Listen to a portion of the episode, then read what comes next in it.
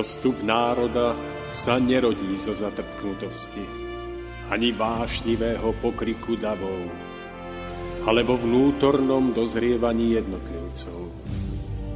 Len ono dokáže vydať plod múdrosti a trvalej slobody, premáhajúcej tyraniu spoločenských systémov.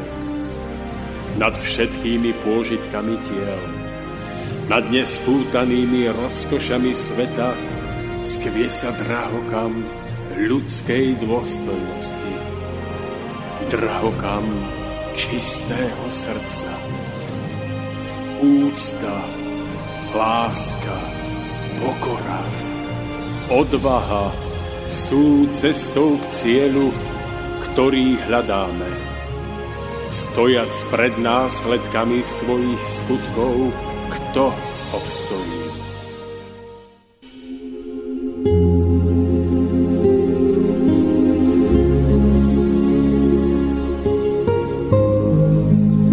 Príjemný piatkový podvečer želám všetkým poslucháčom relácie Cesta v zostupu.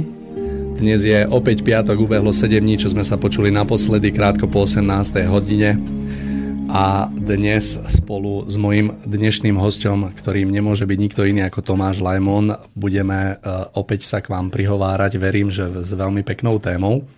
Takže mi dovolte, aby som vás Tomáš srdečne privítal. Dobrý večer. Dobrý večer všetkým, prajem. Rád by som privítal aj Michala, ktorý je tu tiež s nami. Som veľmi rád, že na nás nezabudol, lebo bez neho by sme sa asi tu nepohli. Takže Michal, pekný večer aj vám. Dobrý večer, prajem. No a reláciou vás bude sprevádzať Mário Kováčik. Čo v úvode povedať? Skúsme si, alebo spoločne by sme sa tak spätne pozreli do najbližších dvoch relácií. Takou rekapituláciou by sme prešli a postupne, postupne by sme sa prehúpli do, do takých nových výhľadov do budúcnosti, respektíve to, čo nás čaká v krátkej budúcnosti. Možno by sme si niečo, Tomáš, vedeli povedať aj o tých postrehoch, ktoré, ktoré proste naši poslucháči, ktoré máme tu zozbierané, teda tí, tie reakcie, ktoré sem prišli. A v krátkosti by sme sa potom dotkli aj nejakých takých rodinných väzieb vo vzťahu k duchovnému zostupu človeka. Môžeme si niečo povedať o splácaní výchovy svojim rodičom, respektíve napríklad sa dotkneme aj otázky dedické konanie a také všeobecné právo detí voči rodičom. Pre tých, ktorí by sa chceli zapojiť do našeho rozprávania nejakým postrehom, otázkou alebo nejakým názorom, môžu tak urobiť na telefónnom čísle 048 381 0101, prípadne mailom studiozavinaclobodnyvysielač.sk. Myslím, že všetko môžeme ísť na to. Tak milí poslucháči, prajem vám aj ja krásny podvečer ešte raz tu zo Slobodného vysielača a dnes mám veľkú radosť, že môžeme pokračovať v našej téme respektíve v našej relácii. Tak trošku neplánovane, pretože sme sa dozvedeli o tom, že budeme mať tento vysielací čas e, trošičku tak neskôr, takže e, viac menej sme sa aj s, s Máriom dohodli, že budeme rekapitulovať, budeme malilinko plánovať a mne osobne sa v týchto dňoch dostalo do uší z rôznych strán od ľudí, ktorí sa snažia o duchovný vzostup, že riešia svoje vzťahové otázky k najbližším, k príbuzným, k rodičom, k deťom, tak e, mi napadlo, že by sme dnešný deň mohli časť tejto relácie venovať aj, aj týmto témam, pretože my sme ich vlastne ešte v priebehu našej relácie hĺbšie nerozoberali. A asi súhlasíte aj vy, že rodinné väzby a vlákna a to, ako sa k ním staviame, dosť zásadne vplýva na našu vnútornú slobodu, na to, ako prežívame svoj život. Takže, milí poslucháči, ak to s nami vydržíte, tak pravdepodobne sa dočkáte toho, že budeme hovoriť aj o tomto všetkom. Takže skúsme tak kratučko zrekapitulovať vlastne našu reláciu, to ako ja ju napríklad vnímam zo svojho pohľadu. Budem veľmi rád, ak sa zapoja aj naši poslucháči, ak nejakí nás počúvajú, pretože vonku je ešte slniečko a je pekný deň. Kto vie, či nás niekto počúva. A ja by som bol veľmi rád, aby nám aj naši poslucháči dali nejakú spätnú väzbu. Pretože mm, opäť poviem iba toľko, že vlastne chodievame tu zhruba dvakrát za mesiac, niekedy tri, keď sa nám to tak nejak podarí. No a ja sa veľmi teším z toho, že keď, keď vidím, že nejaká tá relácia má počúvanosť, že ľudia majú o ňu záujem. Ale cez to všetko vždy si kladiem aj tú vnútornú otázku, že a čo si tí ľudia myslia o tom, čo, čo rozprávame v tej danej relácii, že či súhlasia alebo nesúhlasia, aký majú oni ešte iný doplnkový pohľad na tú danú tému.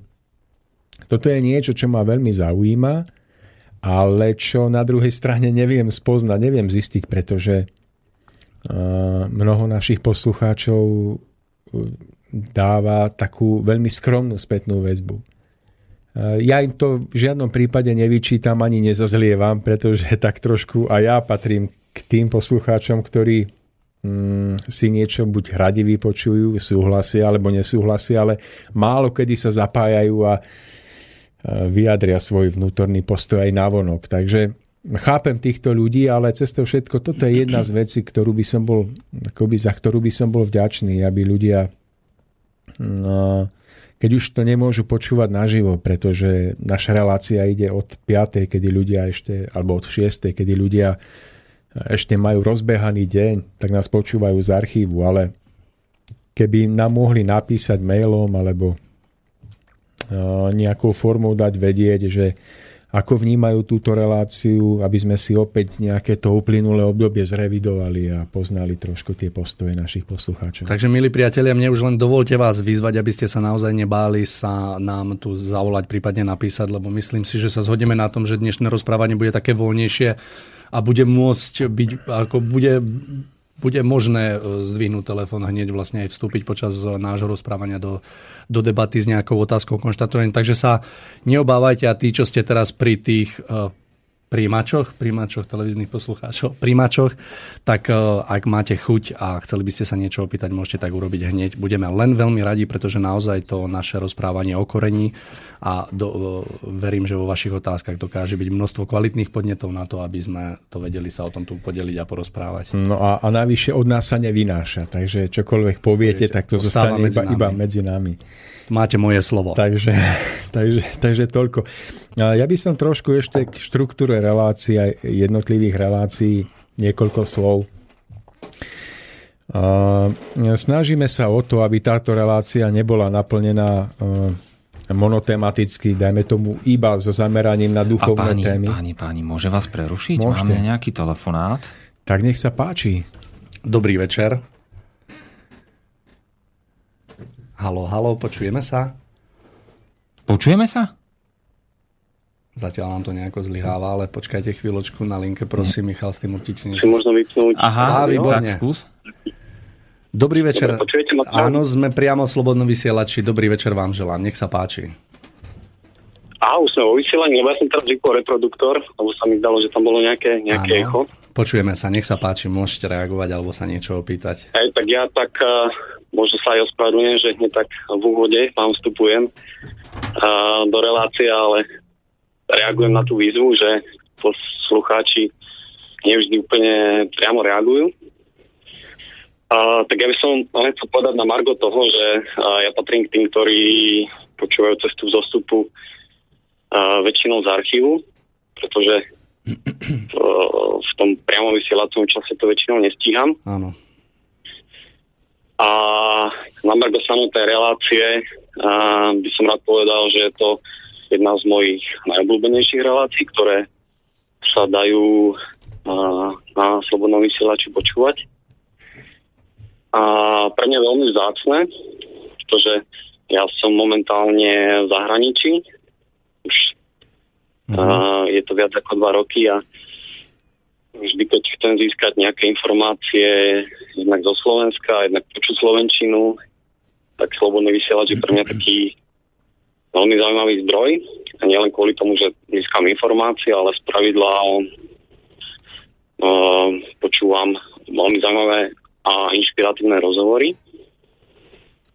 A zvlášť teda v ceste vzostupu momentálne mám trošku viac času, pretože som tu teraz bez rodiny pár týždňov, takže dobieham mhm. zameškané, takže som si teraz napočúval niekoľko starších relácií a chcel by som povedať, že v každej z tých relácií a, som našiel niečo, čo vo mne zanechalo nejakú stopu, niečo, čo ma nejakým spôsobom nutilo sa na niečo zamyslieť, niečo o svojom živote možno nejako zreflektovať, niečo skúsiť. A z pravidla, myslím, že posledne som počúval, čo sa týka cesty zostupu tri relácie, uh-huh. tak po každej z nich, keď som teda sebe nechal tak nejak rozložiť nejakú tú myšlienku, nejaké to, to posolstvo a, toho jednotlivého rozhovoru, tak vždy som cítil, že sa nejakým spôsobom posúvam dopredu. a momentálne, zrovna dneskam, to vyšlo tak, že, že som sa dostal domov skôr, ako obyčajne. A spomenul som si, že piatok je cesta zostupu, tak si hovorím, že konečne si to vypočujem tak nejak naživo. A úplne neuveriteľné je, že vlastne ste tam tak uh, predhodili tému vzťahov, čo ma strašne moc teší, pretože ja momentálne práve takú vzťahovú vec alebo niekoľko takých vzťahových záležitostí riešim. Uh-huh. Uh, pre mňa veľmi dôležitých a veľmi ťažko riešiteľný, takže sa snažím tak nejak hľadať nejakú takú inšpiráciu a ako v týchto veciach pokračovať, ako napredovať, ako, ako neustrnúť. A musím povedať, že sa mi to nie celkom darí. Uh-huh. V niektorých oblastiach. Tak a možno, keď bola príležitosť, tak by som možno niečo z toho aj predostrel a nejakým spôsobom možno, že by ste mi mohli pomôcť nejak ma, nejak ma nakopnúť a mm, predostriť niečo z vašich, z vašich postrelov, z vašich skúseností k tejto veci. A neviem, či práve teraz uh, na to príležitosť, lebo uh, vyzvali ste skôr tak na takú nejakú spätnú väzbu k tej relácii, takže ja by som len tak znova zopakoval to, čo už asi bolo povedané, že pre mňa je cesta zostupu veľmi dôležitá, veľmi užitočná, jedinečná a krásna relácia ktorej veľmi veľa nachádzam. Cítim, že mi mm, pomohla sa z, z mnohých dôležitých takých nejakých mojich kvalitách posunúť dopredu. Takže za to by som vám asi aj rád poďakoval, že vlastne niečo takéto vôbec uh, je možné zachytiť v slovenskom internetovom éteri. Uh-huh.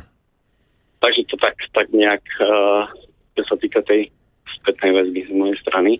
No dobre, sme, sme veľmi radi za tento názor a ináč krásne na tom aj to. Ja by som sa ešte rád mm. dopýtal nášho, pardon Mário, že vám skáčem do reči. Smelo.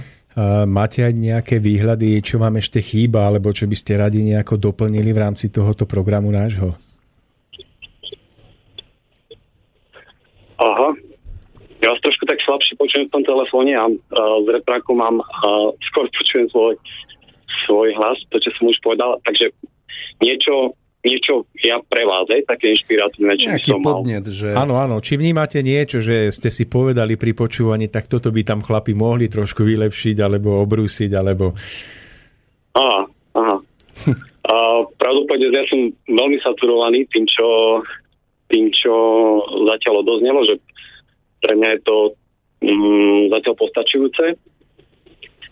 A Myslím, že ľudia, ktorí, ktorí sa aj viackrát objavili vo vašej relácii, tak ešte stále cítim, že taký nejaký nevyčerpaný, takže možno ešte stále hlbšie ísť a, a do skúseností týchto ľudí a prípadne možno nejak postupne rozširovať to, to portfólio ľudí, ktorí prichádzajú do, do relácie. A, teraz je to pre mňa také trošku zaskočený tou otázkou, či by som... Viete čo, ja sa skúsim na tým tak nejak lepšie zamyslieť. Áno, kľudne, a ja určite. prípadne napíšem mail, to, aby som teraz nejak nezdržoval zbytočne. Ja by som len v krátkosti tomuto zareagoval, že pre mňa je veľmi pekné, že my totiž to sme tu dnes nemali ani sedieť. To, že tu sedíme, sme sa dozvedeli pred 20 hodinami. A veľmi pekné je na tom tiež aj to, že e, my sme tiež ľudia, my sme spolu s Tomášom sem cestovali do relácie a taktiež sme sa v aute rozprávali priamo o tých vzťahoch, pretože tiež sme ľudia, tiež riešime nejaké vzťahy. Každý myslím, že to riešime a tiež sme rozoberali túto tému.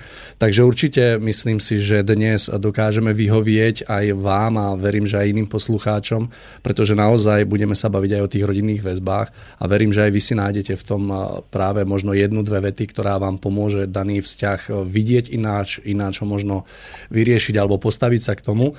Sme veľmi radi, že, že, že naozaj relácia takto na vás pôsobí a verím, že v budúcnosti budeme, budeme v tom sa snažiť pokračovať a byť čoraz lepší. Takže ďakujeme za názor a ak dovolíte, teraz by sme mhm. pokračovali v tom rozprávaní našom a pokiaľ vás niečo napadne, skúste mailom. Môžeme sa tak dohodnúť? Dobre. Výborne. Dobre, Takže veľmi želáme pekný deň ešte a príjemné počúvanie. Mm, ďakujem. Držím palce a... Ďakujeme. Dovidenia. A, tak, nech sa darí. ja by som ešte k tomuto povedal toľko, že naša relácia sa začala v tom takom úplnom hm, vhľade do duchovných eh, dejov a súvislostí. Niekoľko tých prvých relácií bolo takto ladených a mm, ja si uvedomujem stále viac a viac, že niekedy my ľudia, ktorí sa snažíme o duchovný rozmer toho pôsobenia, že snažíme sa tieto myšlienky nejako presadiť spoločnosti alebo ich ponúknuť, tak narážame na to, že mnoho ľudí, ktorí nás počúvajú, si nevedia tieto duchovné poznatky premietnúť do praktického života. To znamená, že my hovoríme, hovoríme o nejakých zákonitostiach, o nejakých dejoch, a mnoho našich poslucháčov, hoď by to akokoľvek chceli, tak si to nevedia premietnúť do praktického života, ktorý prežívajú. A ja sa preto snažím, aby sme v našej relácii Cesta v zostupu mali aj rôznych hostí. A aby tie témy neboli zamerané iba na ten duchovný vhľad, tak ako napríklad bola téma o biblických príbehoch prvá a druhá časť, ale aby tu boli aj spoločenské témy, aby tu boli témy spojené s prírodným dianím, vôbec so všetkým, čo života, života, čo človeka zaujíma v praktickom živote. A ja vnímam, že v tomto ešte máme nejaké rezervy a bol by som veľmi rád, keby do štúdia prijali pozvanie aj hostia, ktorí budú zdanlivo hovoriť akoby nie veľmi k duchovnej téme, ale budú hovoriť tak vecne a tak múdro, že o obyčajných veciach, ktoré prežívame a dokážu hovoriť e, s duchovným presahom, že, že tak ako o tom budú hovoriť, nás bude skutočne niekde posúvať dopredu. Takže, milí poslucháči, do budúcna sa budeme snažiť nejako citlivo vyvažovať tieto témy duchovného druhu a spoločenského druhu, tak aby mm, našu reláciu si mohlo zároveň potom mm, vnútorne osvojiť aj o to viac ľudí, o čo viacej budeme my otvorení. Takže máme v pláne hm, pokračovať e, v reláciách aj s pánom doktorom Čistým. Pravdepodobne, ak bude môcť, pán Milan Šupa.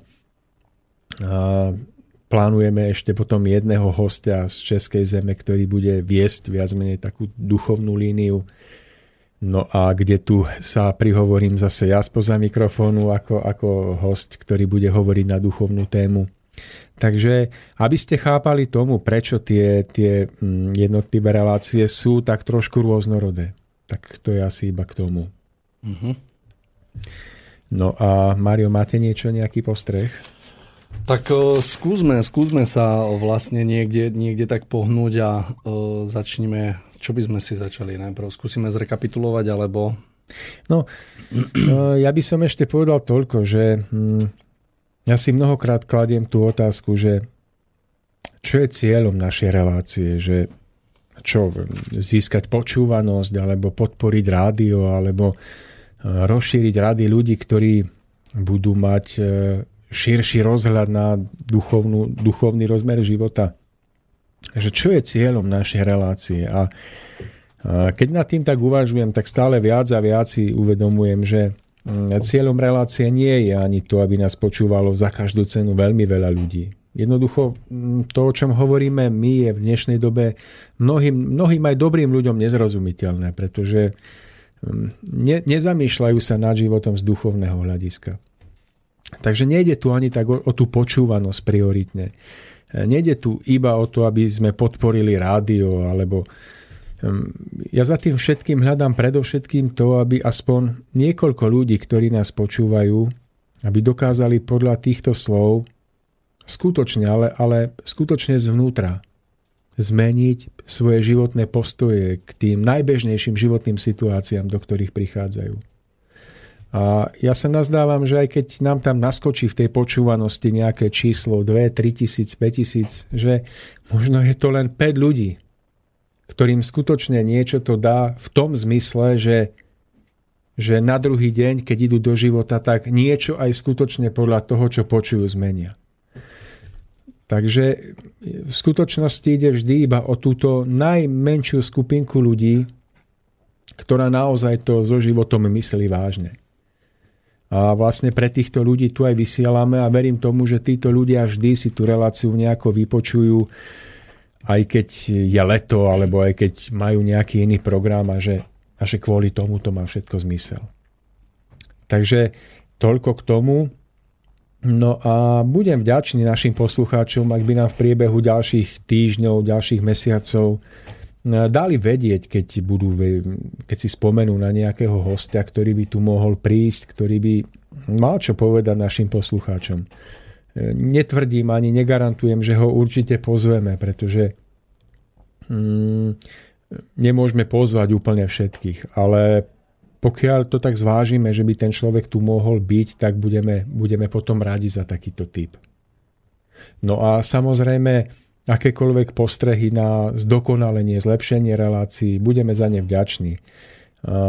Relácie s pánom Pakošom, ako niekedy bývali s katolickým kňazom, už momentálne nerobievame, neukazuje sa na to nejaký dôvod hlbší. Ja si myslím, že nejaká priama ako konfrontácia pohľadov nie je nutná preto, aby sa ozrejmila téma, ale ak by niekedy bola takáto ešte nejaká možnosť konfrontovať pohľady nášho druhu s úplne iným úhlom pohľadu, keby mal záujem niekto, nejaký, nejaký človek, tak ja sa tomu nebránim. Takže toľko k tomu a ja navrhujem, Mário, dajme si teraz nejakú skladbu No a po skladbe môžeme pokračovať v našej téme. Vrátime sa po pesničke. Počúvate slobodný vysielač.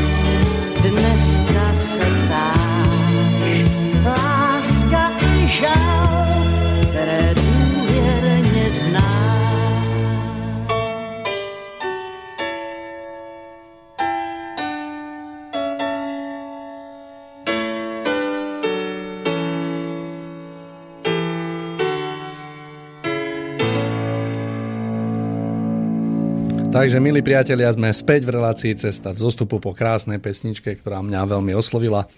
Budeme v mojom rozprávaní s Tomášom pokračovať ďalej. Teraz sa skúsime na nejaký čas pozrieť na také výhľady do budúcnosti, do krátkej budúcnosti, čo nás čaká, čo, čo sme tak mali možnosť prežiť so stretnutím s rôznymi ľuďmi. Takže Tomáš, skúsme, skúsme tak, že ako vy vidíte taký výhľad do krátkej budúcnosti, čo nás napríklad čaká, alebo čo sa pripravuje pre, teda pre ľudí. No, je to, je to veľmi zaujímavé, pretože ja si uvedomujem stále viacej a viacej po tých niekoľkých mesiacoch, možno už, už, už niekoľkých rokoch vlastne, že mm, keď ideme niekde na prednášku a hovoríme k ľuďom, tak e, po skončení prednášky sa rozídeme a každý potom žijeme v tom svojom svete, odkiaľ prichádzame. Podobné je to aj v prípade slobodného vysielača. Hoci tu už je to zaujímavejšie ešte v tom, že relácia je v archíve, ľudia si ju spätne môžu vypočuť doma, keď majú na to pripravené podmienky a ľuďom to niečo môže do života dať. Tak ako aj počúvanie iných relácií na Slobodnom vysielači. Ale stále viacej a viacej si uvedomujem, že takýto druh pôsobenia naráža na, na svoj strop. A ten strop spočíva v tom, že hm, my keď sa nemôžeme s, ako osobne stretnúť s našimi poslucháčmi, keď nemôžeme si osobne vymeniť pohľad z očí do očí, keď si nemôžeme vnútorne vymeniť to, to neviditeľné tiché pôsobenie jeden s druhým, takže nemôžeme sa možno ani plnohodnotne pochopiť a nemôžeme sa ani plnohodnotne obohatiť. Ako vnútorne, duchovne.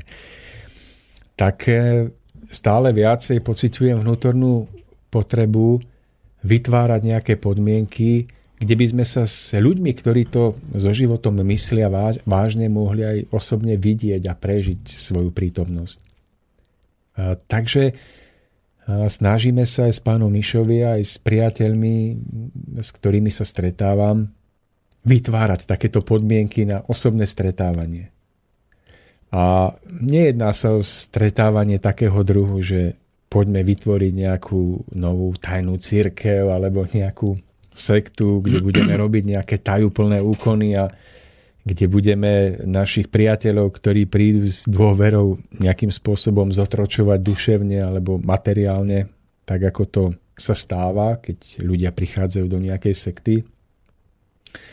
Ale ide tu naozaj o o úplne voľné, duchovné, slobodné spájanie sa alebo obdarovávanie sa, ktoré potom prináša do života osvieženie. Prináša do nášho života, prináša do života ľudí, s ktorými sa stretávame a ten život náhle má nový rozmer, má novú náplň, novú silu. Je v tom niečo nádherné, keď sa ľudia, ktorí majú podobnú túžbu po svojom oslobodení sa, po svojom zušlachtení sa, keď sa môžu navzájom vidieť, zdieľať svoju prítomnosť a môžu takto sa posúvať ďalej. No a mm, tak toto by som bol veľmi rád, keby naši poslucháči, ak, ak si povedia, že majú silu a chuť vyliesť z tej ulitky, kde žijú, že preboria tú, tú hradbu strachu, ísť do niečoho neznámeho, že keď budú mať takú vôľu, tak nech, nech, nech dajú vedieť, alebo nech sa zúčastnia nejakého stretnutia spoločného. Budeme veľmi radi, keď aspoň časť tých našich najvernejších poslucháčov budeme môcť niekedy e, vidieť. A osobne. osobne.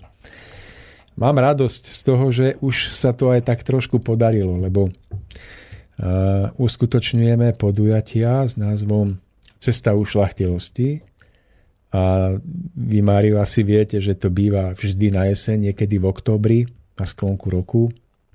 Býva to na zámku v Litovskom hrádku. No a je to spojené s umelecko-duchovno-kultúrnym prednáškovým prežívaním. Stále viacej a viacej sa snažíme do toho vkladať umenie, eh, hudbu, divadlo, lebo si vravíme, že už tých rečí majú ľudia niekedy dosť. tých našich rečí už majú dosť.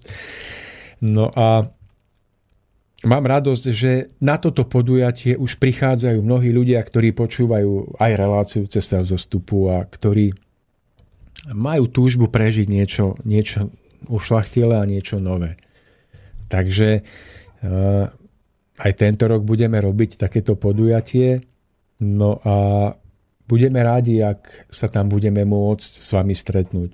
Zase poviem, že chápem, ako to je, keď niekto počúva doma a má urobiť ten krok do neznáma. K ľuďom, ktorých ne, nikdy nevidel, ktorých pozná iba z počutia, nevie, či za tým nečíha nejaká záľudnosť. Chápem, že je to náročné, ale zároveň mm, si uvedomujem, aké je krásne, keď niekto prekoná túto, túto bariéru a dokáže výjsť v ústrety tomuto prežívaniu.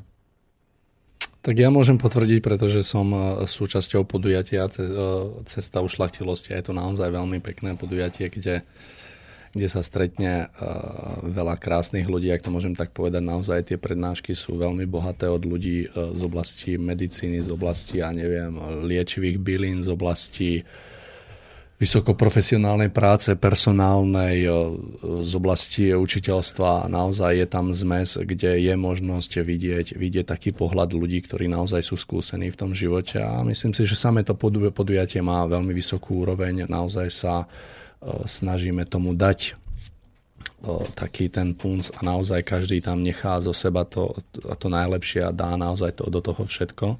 Takže ja sa teším tiež na tento, tento ročník, stretnutia Cesta ušlachtilosti, ktorý sa uskutoční pravdepodobne v, niekedy v septembri, oktobri. Nie, v oktobri, niekedy oktobri. asi okolo, buď okolo polovičky oktobra, alebo niekedy v druhej polovičke oktobra. V každom prípade o, presný termín sa určite to bude sa ešte uvidí. No. To, to musíme dohodnúť na tom s tými majiteľmi zámku, hradu. Máriu, ešte poviem toľko, že mm, veľmi dbáme o to a aj mi to trošku niektorí vyčítali, že že snažíme sa tam pozývať e, ľudí, ktorí možno nie vždy majú úplne tie pohľady, o ktorých hovoríme my v tejto relácii. Čiže mm, bol tam pán Emil Páleš, ktorý má svoj uhol pohľadu na niektoré veci, iný než je ten, dajme tomu, môj alebo náš. Bol tam pán doktor Čuha, ktorý je v tomto vysielači známym. E, boli tam rôzni ľudia. A tak trošku niektorí tí ľudia, teda tí prichádzajúci, tí hostia si kladú takú otázku, že prečo tam dávať niekoho, kto, kto ako má iné názory. Tak práve v tom spočíva to tajomstvo toho, o čo nám ide, že snažíme sa robiť e, stretnutie, kde zaznejú aj rôzne názory na danú tému, ale dôležité je, aby tie názory e, vzbudzovali otázky v ľuďoch v účastníkoch toho stretnutia, podobne aj v prípade poslucháčov cesty v zostupu. Pretože ak ten host, ten prednášajúci dokáže vzbudiť veľmi dôležité a zaujímavé otázky spôsobom, ktorý potom poslucháčom nedá pokoj, kým v bádaní nepôjdu samostatne ďalej, tak už aj to je veľká hodnota. A snažíme sa o to, aby to nebolo nastavené tak, že kto príde e, prednášať na e, cestu ušlachtilosti alebo tu do štúdia cesty v zostupu, že to je garancia neomilnosti. Práve naopak, snažíme sa to viesť tak, aby naši poslucháči vždy pozorne dbali o to, čo sa hovorí, kto hovorí, aby to prísne skúmali. Pretože len tak sa dostaneme ďalej vpred. Ak si utvoríme nejakú skupinku, ktorá bude mať názorovo mm, úplne zhodný pohľad na všetko, no tak potom sa zakuklíme a nepôjde to ďalej. Takže mám radosť, že tá cesta ušlachtilosti ponúka tento priestor na osobné stretnutie sa. A rovnako podobný priestor, možno, že v niečom ešte aj taký hlbší alebo ušlachtilejší je je spojený s tou školou, o ktorej už som sa tu viackrát zmienoval, ktorú som spomínal po slovensky, tak je to škola duchovného rozhľadu, ktorá prebieha zase pri Lubochni, v dome, v nádhernej prírode, ktorá je nerušená ľuďmi a prebieha to raz za mesiac, takže mám radosť, že aj tu, niekoľko poslucháčov tejto relácie napokon sa stalo účastníkmi tejto školy a že prichádzajú k nám a, a musím aj im sa poďakovať za to, že urobili ten krok do neznáma, pretože tak ako mám spätnú väzbu od nich, že im tá škola niečo dáva, tak zase oni sú pre nás všetkých, ktorí to tam pripravujeme veľkým obohatením, veľmi veľkým obohatením. Tak e, to je taká druhá potešujúca správa. Opäť nesnažíme sa na tej škole ponúkať nejaké ucelené názory v tom smere, že to, čo povieme, je neomilná pravda a už sa ako musíte iba skloniť a prijať, alebo nie, že Skôr ide o to ponúknuť pohľady, ktoré pravdepodobne nie sú všeobecne až tak zažité, tak známe a nechať ľuďom tú šancu, nech sami o tom uvažujú. Takže a tým, že sme v osobnom kontakte s tými ľuďmi, tak je tam ten veľký rozmer toho, že my môžeme presne vnímať alebo veľmi, veľmi hm, citlivo vnímať hm, tie myšlienky, ktoré sa znášajú okolo ľudí a vďaka tomu môžeme o to efektívnejšie a presnejšie viesť našu reč, našu školu. To je podobné ako keď sa stretne majster a žiak, hoci my sa nestaviame do polohy majstrov voči ľuďom, ktorí tam chodia, ale v niečom je to podobné, že keď sa stretne majster a žiak, tak tam dochádza k celkom jedinečnému duchovnému posunu na obidvoch stranách, pretože ten majster dokáže zavnímať celkom jedinečné myšlenkové formy, ktoré sa rodia okolo toho jemného naladenia dotyčného človeka, o ktorých ten dotyčný, ten daný žiak ani nevie, že sa tam znášajú. Ale ten, ten majster to zachytí a dokáže viesť svoju reč a svoje pôsobenie takým spôsobom, že ten duchovný vzostup na obidvoch stranách sa, sa dokáže nádherne urýchliť. Takže toto sú tiež také hm, hlboké a možno, že aj také skryté hm, pomoci, ktoré sú pripravené pre nás všetkých. Takže táto škola je pre, ná, pre mňa aj pre pána Mišovie, ktorý to pripravujeme spolu velikánskym obohatením. Ja sa teším ako malé dieťa, keď už má prísť ten deň v mesiaci, keď sa zase stretneme. No a hm, zdá sa mi, že každý z nás prichádza do tej školy tak trošku obťažkaní rôznymi myšlienkovými formami z domácnosti, z práce, z kamarádskych vzťahov. Sme tým rôzne obalení, viac alebo menej. A tie formy nie vždy, sa Mário viete, nie sú vždy radosné a obohacujúce, lebo prežívame si rôzne, rôzne veci. Ale ako náhle dokážeme pobudnúť dlhšie jeden s druhým, ako náhle sa snažíme byť lepšími, než možno sme, tým, že chceme v očiach iných ľudí vypadať naozaj ako dobrí ľudia, tak sa celou tou túžbou, celým tým naladením tak prežiarujeme, že, že po niekoľkých hodinách tejto školy odchádzame nádherne povznesení. A už to znamená mnoho, pretože ja by som povedal, že to je takým nádychom duše alebo nádychom ducha v kolobehu toho blahočenia sa životom. Môžem to len potvrdiť, pretože som súčasťou tejto školy a ešte, ešte by som tak e, poznamenal na okraj, že naozaj tí, ktorí cítite, e, že by ste chceli byť toho súčasťou, naozaj sa nebojte spraviť ten krok, lebo ja tam chodím rád aj preto, že mám možnosť vidieť ľudí, ktorí týto krok spravia a naozaj potom sami si prežijú, že ako neolutujú, že naozaj to zanechá v človek veľký zážitok vidieť pokope toľko ľudí. Môžem spomenúť za všetkých Eh, jednu veľmi peknú eh, žienku, ktorá je ochotná vstať ráno o štvrtej a cez štyri prestupy aj s malým synom sa naozaj do tej lubochne dostať a nie je to vôbec jednoduché, ale vždy, eh, vždy čo s ňou tak komunikujem, tak naozaj je plná veľmi pekných dojmov a takých prežití a naozaj nikdy sa jej akože nebolo zbytočné tam prísť a verím, že sa budeme vidieť aj teraz, myslím, že 18.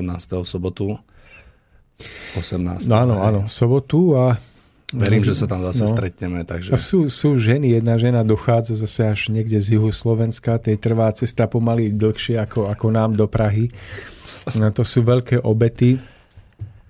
No a ja mám veľkú radosť, keď to tým ľuďom dá, dá v, akoby tú duchovnú protihodnotu, že to má zmysel. Uh-huh. Aj v Čechách prebieha podobná škola.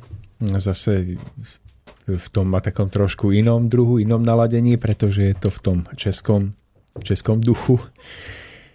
Ale tak je to také vzájomné doplňanie sa. Takže chcem iba toľko ešte na, na záver tejto reči, že mm, nejedná sa o, o nejaké manipulovanie ľuďmi alebo o to chcieť zarábať na tých ľuďoch. Všetko to, čo je tam nastavené, je nastavené tak, aby prinášalo duchovnú obživu, duchovnú radosť a aby sa to prenieslo potom aj do, do toho života, ktorý prežívame v každodennosti. Do vzťahov e, k manželom, k manželkám, k rodičom, k deťom, k práci. Aby, aby sme sa postupne stávali trošku inými, než, než sme. O to ide a toto je to najväčšie šťastie, ktoré prežívam ja, pán Mišovi a všetci, ktorí okolo toho pracujeme. Tak ja som už zažil rôzne radosti v živote, aj v športe, aj v hudbe, aj kde, kde, kde kade. Ale jedine radosť, ktorá bola spojená s tým, že ste užitočným pre niekoho iného.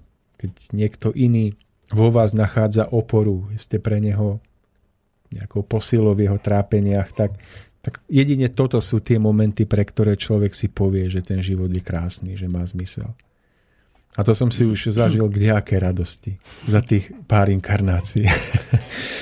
Takže v krátkosti, v krátkosti o, také výhliadky do krátkej budúcnosti, Tomáš, ak dovolíte, tak by sme sa teraz posunuli ďalej a o, skúsili by sme niečo si porozprávať o tých rodinných väzbách, vlastne všetky tie také prežívania. Myslím, že sa to týka každého z nás, pretože každý, každý voči niekomu určite je vo vzťahu, či už je to otec, syn, matka, dcera, brat, manžel, manželka, je toho naozaj veľa. Takže myslím si, že veľmi aktuálna téma, ktorá sa dotýka každého z nás každý to nejakým spôsobom zvládame, niekto, niekto troška menej, niekto troška lepšie. Takže skúsme k tejto téme si niečo porozprávať. My sme v, tej, eh, v tom aute, keď sme sem cestovali, naozaj rozoberali také vlastné tieto veci, presne sa týkali tohoto. Takže skúsme v, krátko, nie v krátkosti, ale skúsme eh, sa o tomto troška teraz porozprávať. Áno, eh, sú to veľmi dôležité veci. Každý to prežíva, každý, koho to melie v tom živote, tak si to uvedomuje sám za seba. O tom asi nemusím viacej hovoriť. Možno by som ani tak, ani tak nechcel hovoriť priamo o vzťahu ženy a muža alebo muža a ženy, lebo to je téma samostatná, téma, ktorá už aj trošku bola v našej relácii preberaná, minimálne pánom doktorom Rusnákom. Ja by som sa skôr dotkol takých tých principiálnych otázok spojených hm, spojených so vzťahmi vo všeobecnosti. So, so vzťahmi vo všeobecnosti. Tak. Napríklad e, so vzťahmi detí voči rodičom. O tom sa všeobecne moc nehovorí, pretože vždy sa, keď prídu na pretras e, vzťahy, tak sa hovorí o partnerských vzťahoch. To je taká dominanta a všetko ostatné je niekde v tieni. Ale aké sú dôležité napríklad tie vzťahy medzi rodičmi a deťmi a naopak. Oni tiež dokážu veľmi zásadne ovplyvniť duchovnú cestu človeka. Mm, ja by som to videl tak, že v našej spoločnosti, v našej kultúre hovorievame, že, že ten vzťah detí voči rodičom že je takým posvetným zväzkom, že hm, akoby dieťa je dieťaťom do konca života, rodič je rodičom do konca života. V tomto žijeme, v tomto vychovávame svoje deti. A svojím spôsobom chápem, že, že ten, tento názor je, je správny, pretože skutočne je prirodzené, keď dieťa zdieľa úctu voči svojim rodičom celoživotne. Je správne, keď to dieťa sa snaží voči rodičom správať úctivo a snaží sa im pomôcť a hlavne keď už nevládzu, keď majú svoj vek. Ale zdá sa mi, že s týmto pohľadom sa tak trošku v úvodzovkách povedané z vylieva aj dieťa. A čo, čo tým chcem povedať? Mm, asi to, že ani tento pohľad, ktorý som opísal, nie je až tak úplne prirodzený a správny. Ja by som to povedal tak, že to dieťa, keď je rodičmi vychovávané, keď dozrieva, dosiahne určitý vek, nejakú mieru svojej vnútornej samostatnosti, tak, tak si myslím, že by sa na takéto dieťa už nemalo pozerať ako na majetok rodičov. že, že človek, ktorý dospieje do určitého veku, tak sa stáva osobnosťou samou pre seba. A myslím si, že takéto dieťa by malo mať právo žiť si svoj život a malo by mať právo slobodne rozhodovať o svojej životnej ceste. A myslím si, že rodičia by už v takejto fáze vývoja svojho dieťaťa mali toto rešpektovať a mali by tomuto svojmu dieťaťu darovať patričný diel slobody. Pokiaľ do nejakého, neviem, 17., 18., 19. roku života mu mohli nejakým spôsobom hm, zásadnejšie vplývať do života, mohli mu niekedy rozkázať, tak sa nazdávam, že už v tomto období života by to malo byť chápané tak, že prístup rodičov by mal byť skôr na báze akéhosi slobodného dobrovoľného priateľstva. Že rodič si uvedomuje, že jeho fáza výchovy a vplývania na to dieťa už sa pomaly končí v tom určujúcom spôsobe a prechádza do štádia priateľstva, kedy ten rodič už viacej tomu dieťaťu skôr priateľsky radí. Stojí mu po boku vždy pripravený dať mu do života pomocnú radu, ale už nie je tým, kto direktívnym spôsobom určuje a zasahuje do jeho životnej cesty. Tak tu by som chcel povedať, že hmm, to dieťa, keď dozrieva, tak, tak, tak sa stáva slobodnou a samostatnou osobnosťou. A má plné právo kráčať svojim životom slobodne, a tak ako rodičia, aj ono má právo na určitý diel svojich životných skúseností a chýb. A nazdávam sa, že keď hovoríme o duchovnej ceste v zostupu človeka, že túto nejakú základnú vec nemáme všeobecne pochopenú. To je jedno, či sme katolíci, evanielici, čitatelia takej alebo onakej knihy, že stále je v nás hlboko vritá asi taká, také nesprávne pochopenie vzťahu rodičov voči deťom. Dieťa, ktoré dozrieva, sa spája s prúdiacou mm, životnou energiou, s pohlavnou silou, stáva sa vnútorne slobodné. Tu je nesmierne dôležité, aby rodičia rešpektovali toto dieťa stále viac a viac ako samostatnú osobu. A naopak potom, aby toto dieťa mm, rešpektovalo aj rodičov, aby im prirodzene pomáhalo, ale nebolo otrocky pod ich vplyvom. Mne, mne sa často stáva, že sa stretávam s ľuďmi, ktorí majú 35, 40 a viac riešia malicherné spory voči svojim rodičom. Pretože majú pocit, že za každú cenu musia s rodičmi udržiavať nejaký úzky rodinný vzťah a kontakt.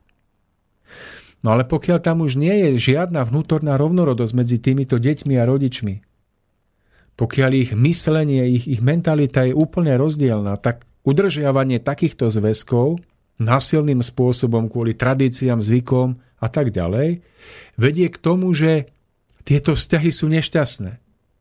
Deti sa cítia byť stále obmedzované, zotročované, rodičia sa cítia byť nepochopení, ukriúdení, a všetko to vedie iba do nejakého jedného veľkého nešťastia. Ja sa nazdávam, že ako náhle dieťa dospeje do určitého veku a pokiaľ medzi dieťaťom a rodičom nie je nejaká zvláštna nadstavba duchovného porozumenia, nejakej, nejakého hĺbšieho vnútorného súznenia, tak by tieto vzťahy mali byť prirodzene tomu nastavené. Nemali by byť za každú cenu udržiavané tými rodinnými zvyklosťami iba preto, lebo sa to tak podľa nejakých výchovných tradícií má. Že prirodzene by mala nastať taký stupeň akéhosi odstupu alebo ochladenia, aby sa aj jedna aj druhá strana mohli slobodne vyvíjať. A ako náhle sa tam vyvinie nejaká hlbšia vnútorná duchovná rovnorodosť, túžba po niečom spoločnom, tak je prirodzené, že sa ten vzťah opäť priblíži a opäť sa stane viac pulzujúcim viac obohacujúci.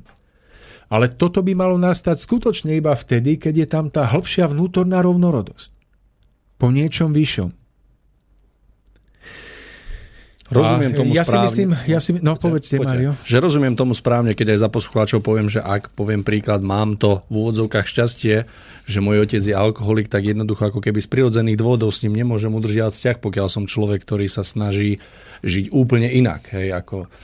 No, nehovorím, že nie, veď napríklad, ak ten otec alkoholik je človekom, ktorý ktorému sa dá pomôcť, s ktorým sa dá výjsť, veď mm-hmm. máme aj my všetci rôzne slabosti. Ja by som neodsudzoval otca kvôli tomu, že je alkoholik a verím, že ani vy to nerobíte, ale mm, tu skôr hovorím o akejsi takej úplne mm, inej vnútornej naladenosti, že, že mm, ľudia sú úplne iní svojim náhľadom na životné hodnoty, na priority.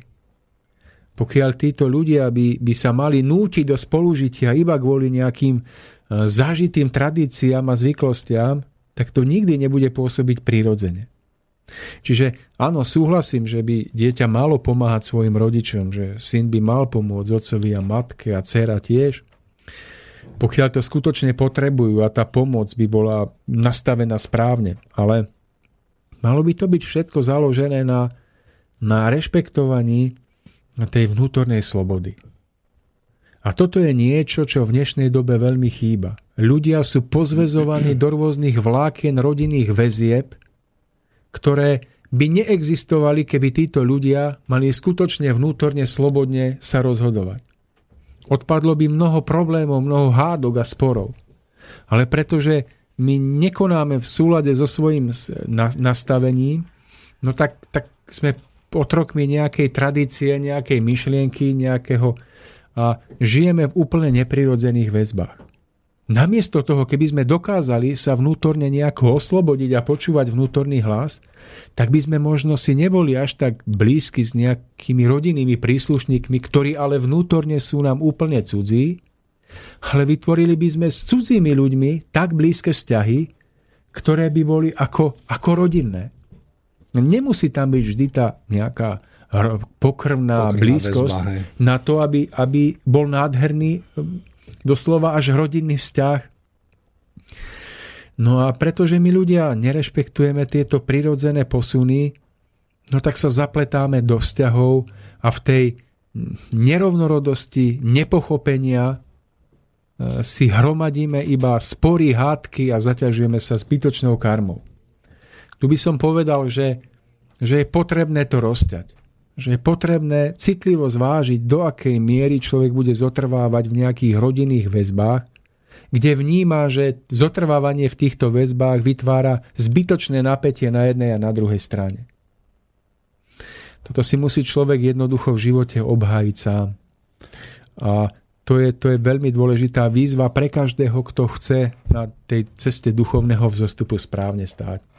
Ja na Margo toho, čo ste povedali, tak vnímam to tak, že naozaj, keď sa okolo seba rozhliadnem, tak uh, skôr uh, sa mi akože dostáva pred oči práve ten taký uh, ako keby nemoc správny, nezdravý vzťah medzi rodičom a dieťaťom, že tie deti aj rodičia udržiavajú práve z týchto dôvodov tie rodinné, rodinné vzťahy a rodinné väzby. A potom to vyzerá tak, že títo ľudia ako dieťa príde navštíviť napríklad rodičov alebo opačne a z toho stretnutia sú, hej, že stretnutie skončí a oni sú úplne z toho rozhodení, rozladení a buď to skončí nejakou hádkou. Málo kedy takýto vzťah, e, ktorý je založený na takýchto vzťahoch, skončí, alebo to stretnutie skončí tak, že naozaj sú posilnení, obohatení tí ľudia, že sú radi, že sa stretli. Hej. Väčšinou to skončí takou názorovou nezhodou, potom hádkou a tak ďalej a tak ďalej. A vôbec sa to akože potom nelepší, že na silu to človek takto udržiava a myslím, že to priviaza viacej škody ako osohu. Takže aspoň ja to takto vnímam. Hovorím, keď je ten vzťah založený na správnom pochopení vnútornej samostatnosti, to znamená, keď rodič chápe, že jeho dospelé dieťa je samostatnou osobnosťou, ktoré musí rešpektovať. A na, naopak, keď to dieťa vníma rodiča a ten rodič je hodný úcty tým, ako žije, tak je prirodzené, že takíto ľudia sa radi stretnú, radi sa vidia, ale ten vzťah už je založený na úplne inom princípe, ako tomu bolo, keď dieťa bolo malinké. To je v poriadku. Ale my zotrvávame stále v takých väzbách, kedy rodič si myslí, že dieťa je jeho majetkom až do smrti, že do smrti mu môže diktovať, čo môže a nemôže a ako. A naopak, no, tak potom, potom, potom sa nedá posunúť e, z tohoto zakliatého kruhu preč. No a človek by aj rád niečo v živote dokázal, niečo nádherné by zažil, ale nemôže, pretože je stále strhávaný týmito väzbami niekde dolu. Čiže nechcem tým povedať, že teraz deti sa majú úplne odstrihnúť od svojich rodičov, alebo majú od nich odísť, alebo byť voči ním odmeraní. Ide skôr o to, že vedieť správne nastaviť ten pomer toho zasahovania si do života tak, aby, aby to bolo múdro a správne nastavené aby ani rodičia necítili zbytočne od detí nejaký neprirodzený odstup a chlad, pretože predsa len tí rodičia deti vychovali a sú radi, keď sa tým deťom darí, ale aby to bolo správne nastavené. No aby si aj tie deti vedeli voči rodičom obhájiť svoju samostatnosť. Aby, aby sa dokázali slobodne rozvíjať. Stáva sa, že dieťa, ktoré je v blízkosti svojich rodičov, dneska sa to stáva často, že sa nevie zamestnať, nevie sa muž postarať o rodinu, tak sa o neho stará mama s otcom. A tento muž nikdy nerozvinie svoju vnútornú aktívnu energiu a silu. Prečo?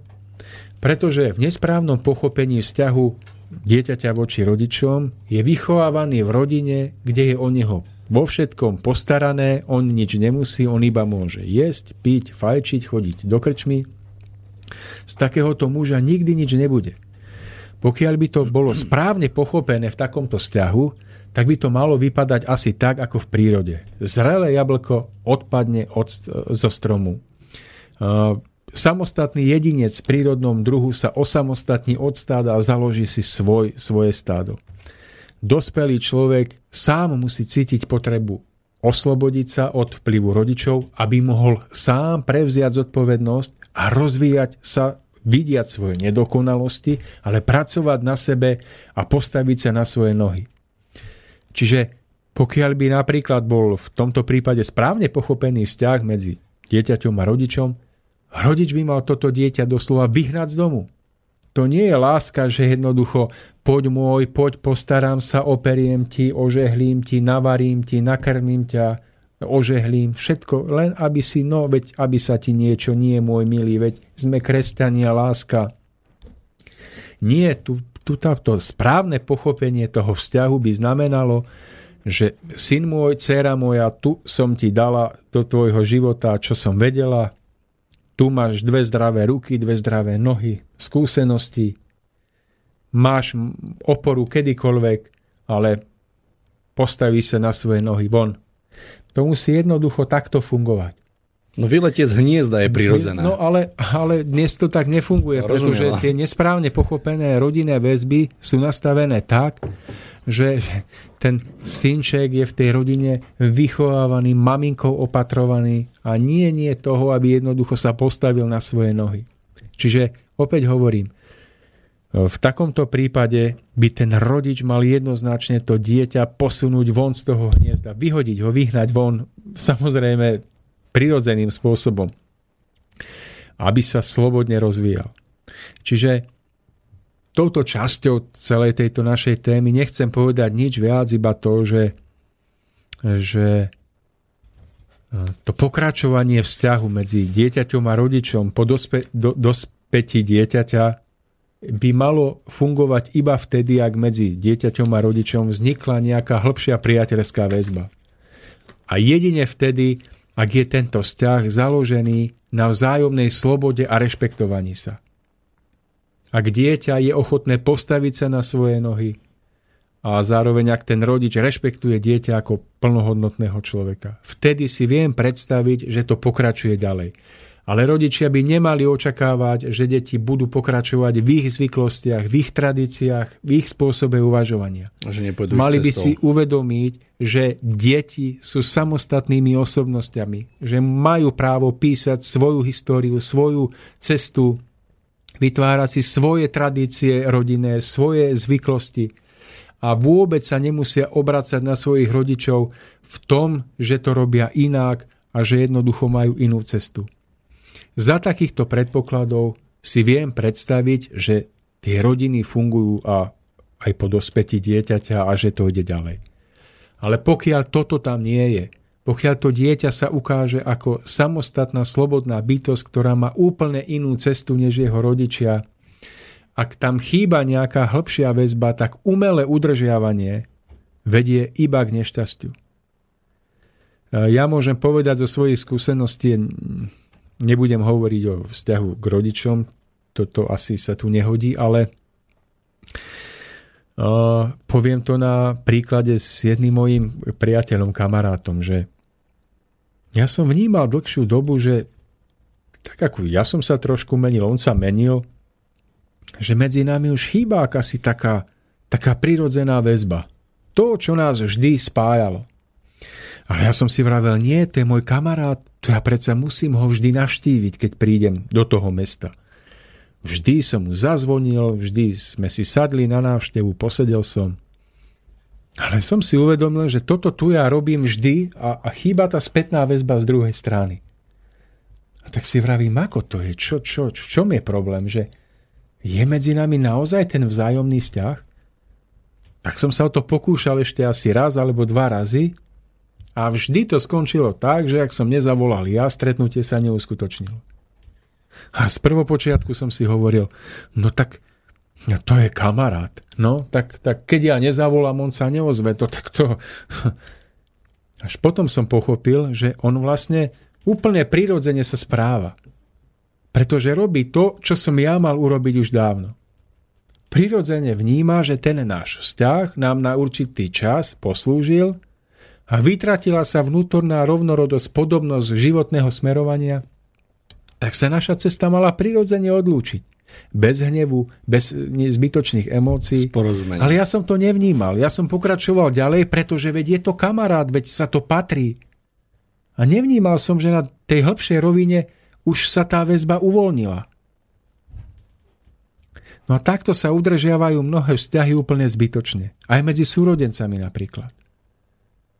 A potom sa stáva, že jednoducho majú medzi sebou súrodenci spory, hádky, strháva to všetkých hlboko dolu.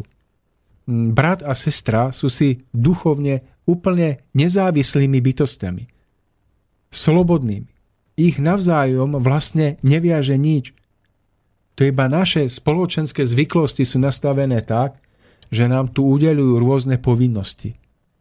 Isté je krásne, keď brat pomôže sestre a naopak. Ale ako náhle dospejú a ukáže sa jej, že brat alebo sestra sú úplne iní v životnom smerovaní, nájdu si iných partnerov, nie je vôbec podstatné umelo tieto vzťahy udržiavať. Len preto, že sme súrodenci. Len preto, pretože to potom vytvára nezriedka mnohé a mnohé napätia. Takže nechcem týmto e, nejako e, ničiť nejaké rodinné vzťahy, len chcem povedať toľko, že nie všetko, na čo sme si zvykli v rámci výchovy, v rámci toho, čo nám tradícia nadeli, že je prirodzené. A mnohému by sa dalo odpomôcť, mnohému tomu, čo nás trápi, čo nás trháva, ak by sme v týchto vzťahoch stáli slobodnejšie. A ak by sme uprednostňovali viacej vzťahy, kde je vnútorná duchovná rovnorodosť, pred vzťahmi, ktoré, kde necítime nič vnútorné a ktoré udržiavame iba preto, lebo sa to patrí. Duchovné zákony, tie podstatné, tak e, oni podporujú predovšetkým tie vzťahy, kde je vnútorná sila, kde je vnútorná živosť, kde to prúdi. A vzťahy, ktoré sú udržiavané iba zo zvyku, sú jednoducho vzťahmi, ktoré nemajú vnútorný život. A to je úplne jedno, či je to vo vzťahu k príbuzným alebo ku komukoľvek inému. Dáme si peknú Dáme pesničku. Počúvate slobodný vysielač.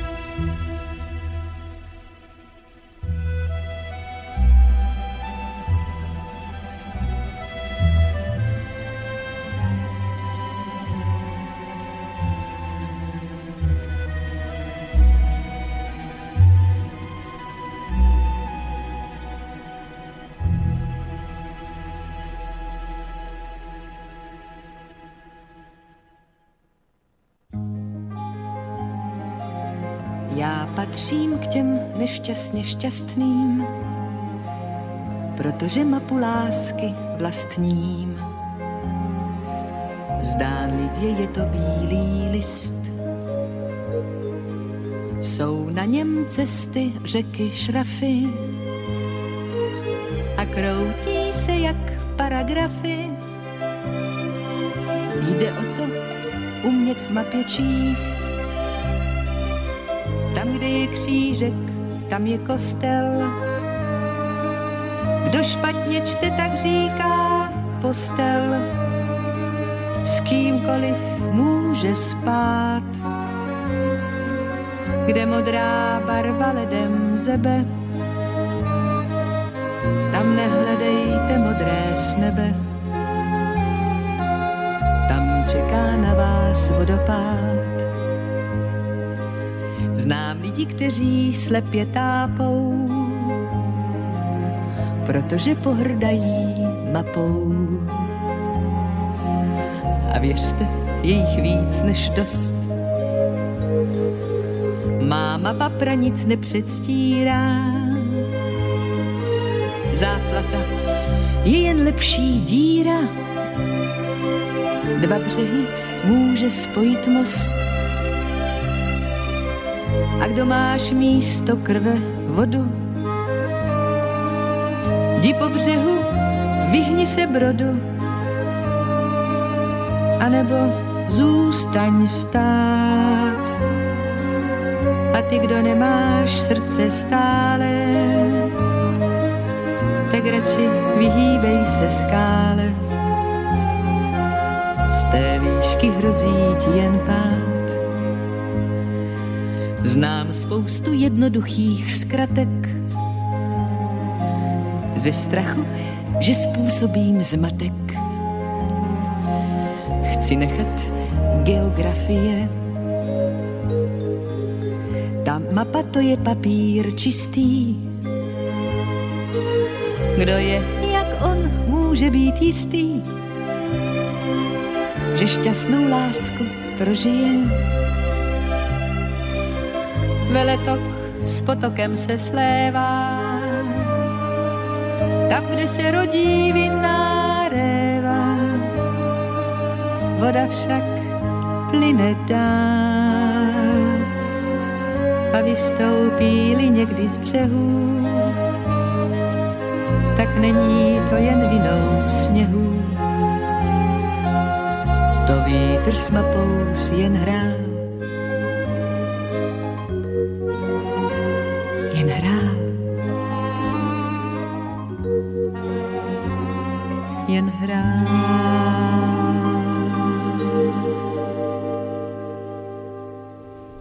Takže priatelia, sme späť po krásnej pesničke. S mojím hostom Tomášom sa rozprávame momentálne o rodinných vzťahoch.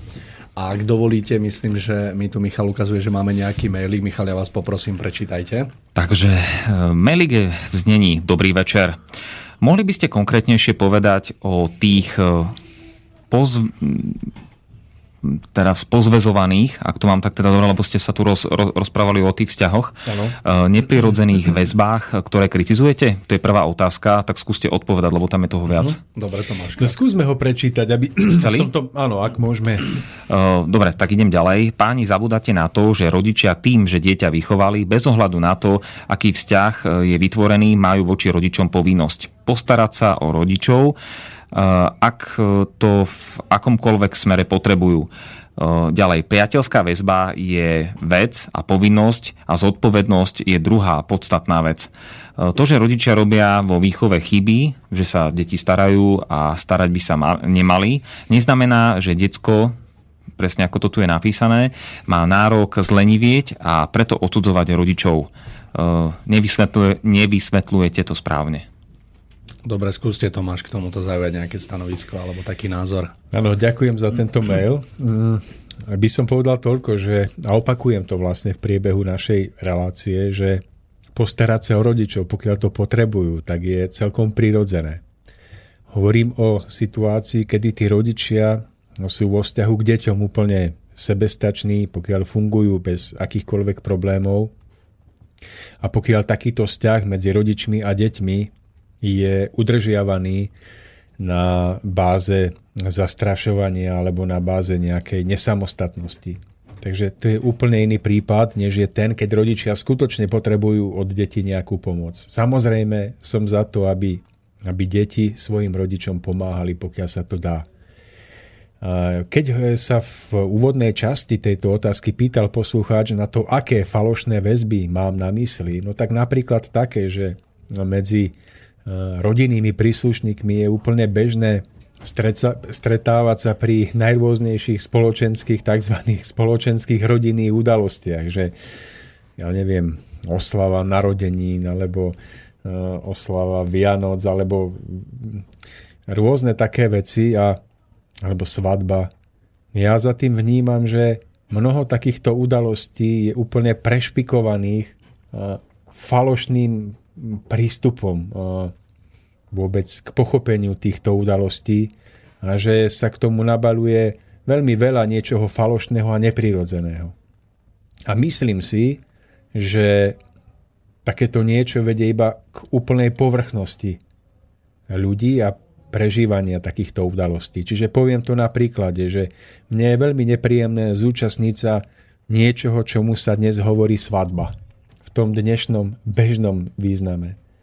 Pretože mm, namiesto toho, aby mladí ľudia, mm, ktorí sa vzájomne berú, aby si prežili tento deň mm, so skutočne e, takým hĺbším pohľadom na, na svoj vzťah, aby ho prežili v akomsi vnútornom naladení, vo vnútornej prozbe, aby svoj život smeli prežiť, pokiaľ možno čo najkrajšie, najharmonickejšie. Aby dokázali prekonať tie rôzne prekážky, ktoré im do života prídu.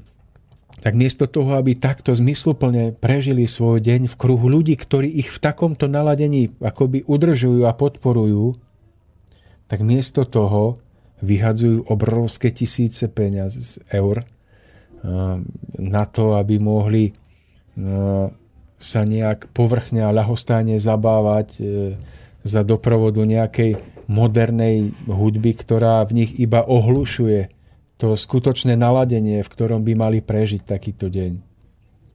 Nehovoriac o tom, že pokiaľ sa tam stretáva rodina, ktorá je akože úplne otrhnutá od toho, aby chápala, čo to znamená e, manželstvo medzi ženou a mužom, tak všetky tie rozhovory a celé to naladenie doslova pošliapáva a pošpiňuje to krásne, čo by mali v sebe prežívať žena a muž vo chvíli, keď, keď prežívajú deň svojej svadby. No a e, pretože mladí ľudia sú dnes zviazaní tým e, tým vedomím, že musia byť lojálni voči tým spoločenským očakávaniam, že predsa nemôžu robiť nič iné, tak hoci cítia, že by vnútorne sa najradšej utiahli do prírody a prežili ten deň nádherne, duchovne, čisto, krásne vo vzájomnom spojení, no tak pod vplyvom rodinných väzieb a nátlakov sa úplne nechajú akoby potláčiť v sebe ten hlas citu, no a nechajú sa jednoducho si zo seba urobiť takých, takých panáčikov, ktorí tam sa podvolia spoločenským požiadavkám a vlastne prežijú ten deň svadby tak, ako to prežívajú mladí ľudia dnes. Čiže, čiže, čiže vlastne sa strápnia, pretože nechcem používať takéto pojmy, ale mm, to ako, ako dnes, že mladuchu tam vyzvrta 20 iných mužov, že v podstate všetko je to v takom naladení, ktoré, ktoré ja osobne vnímam, že úplne popiera celú tú hodnotu svadby alebo zväzku medzi ženou a mužom. Takže nehovoriac o tom, že sa tam končí pri pod stolom alebo pri nejakej zvr- zvrhlej diskotéke. No a tu vidím, že sa prejavujú tieto falošné väzby. Že mladí ľudia koľkokrát cítia, že na čo takéto atrapa okolo toho, na čo tie vyhodené peniaze? Na čo táto zábava? Proste, veď, je si, veď ja si beriem túto moju milú a moja milá si berie mňa, ja si neberiem celý ten zástup jej rodiny alebo Však my dvaja sa berieme, my chceme spolu žiť a žiť krásnym životom, vychovávať svoje deti. Alebo... Mm, no a tie falošné väzby sú také, že rodičia prídu a povedia, a čo ty si, veď ja som ťa vychoval, ja ti poviem, ako sa ty vezmeš, ty si tu pod môjim vplyvom, ty mňa budeš počúvať, a ak nie, bon z domu. A končí to potom tak, že, že ten rodič diktuje dieťaťu, čo má robiť a ubíja v ňom jeho cit pre pre krásu, pre samostatnosť. No a toto sú tie prípady, o ktorých hovorím, že sa tu prejavujú tie nezdravé väzby. No lenže ak naši poslucháči teraz ešte nemajú napríklad vysporiadanú túto otázku sobáša napríklad, o ktorej hovorím, a povedia si, že dnešná svadba, wow, nádhera, že objeme sa koláčov, zatancujeme, vypijeme, tak to asi márne hovorím. Ale sú aj iné prípady, ako je svadba. Ja neviem, už len taká oslava narodenín. 50. Ja napríklad, no, ja nie som proti tomu, aby sa ľudia stretli a ak má niekto narodeniny, aby, aby vzájomne si prežili nejaké pekné chvíle, kedy tomu oslavencovi poprajú, niečo krásnemu darujú, veď sú to na, pardon, nádherné chvíle, ale E, nazdávam sa, že tento deň by mal byť postavený na tom, že, že nie, že hm, teraz poďme, poďme my tomu, kto je akože oslávenec, skupovať nejaké dary. Ja to skôr chápem tak, že ten, kto sa dožil nejakého narodenín alebo nejakého jubila, on sám by mal byť tak predchnutý vďakou za to, že sa smel dožiť tohoto roku svojho života, že on by mal v takej vnútornej tichej bázni prežiť tento deň s prežívaním vďaky, že sa smel dožiť. Nie, že jemu by mali, jemu by mali teraz niekto ako robiť nejaké dary, ale on by sa mal darovať druhým. Nie, že jemu rodičia teraz prídu. On by mal rodičom darovať za to, že ho vychovali a ale v dnešnej dobe pod vplyvom tých falošných zväzkov je to tak, že e, človek, ktorý prežíva narodeniny, ani si neuvedomí, že aká je to milosť, že smel sa dožiť. Lebo pod vplyvom všeobecnej tých, tých rôznych pomerov sa musí, ja neviem, kúpiť alkohol, musí sa vypiť, musí sa zabaviť a musí sa ísť na, na diskotéku. A všetko sa to úplne rozplízne niekde preč. A zase hovorím, človek by aj cítil vnútorne, že on to chce prežiť niekde, možno, možno len v kruhu jedného, dvoch ľudí že mu je aj nepríjemné, keď, keď zbytočne sa okolo toho robia formality. Že on by sa radšej zavrel a v tichu si prečítal, išiel sa prejsť do prírody. No ale nemôže, lebo však sa uplatnia rodinné väzby. Náhle, keby ste si povedali nie, tak vás začne rodina ohovárať, osočovať. Povedia vám však, som ťa ja vychoval, ja ti poviem, ako to má byť. Čo sa ty vystrihaš, čo mi ty robíš hambu v rodine? A náhle je tu stav, kedy mladý človek si povie, ja nebudem robiť tu zlo v rodine, nebudem tu robiť čiernu ovcu zo seba, berte si ma, tak sa prispôsobím.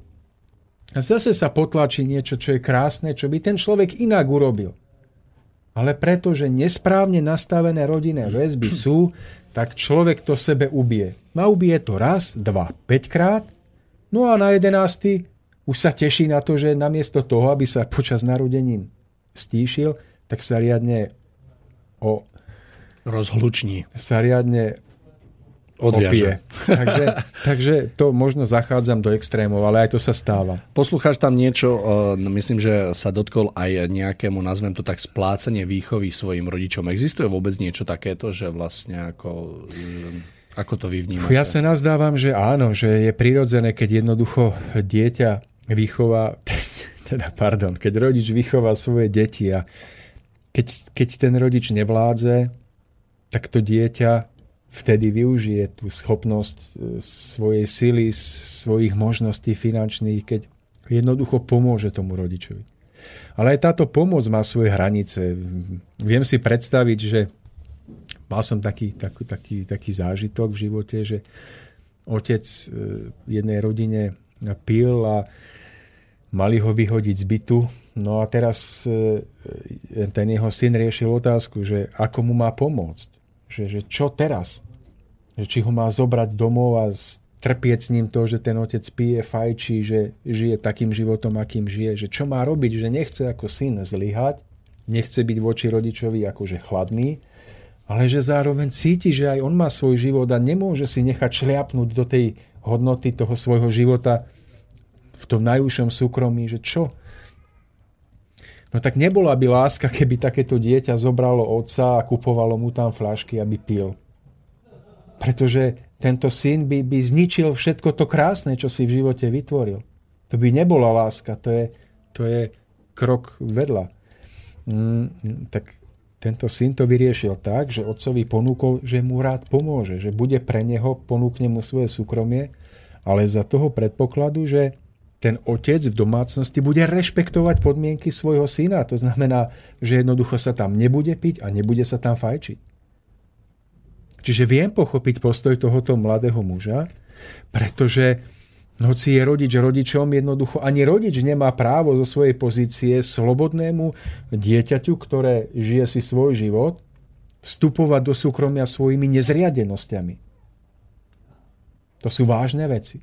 Čiže hovorím, áno, pomôcť treba, ale za určitých podmienok, ktoré sú nastavené jednoducho triezvým rozumom a citom pre, pre krásu a spravodlivosť. Čiže to sú veľmi dôležité veci.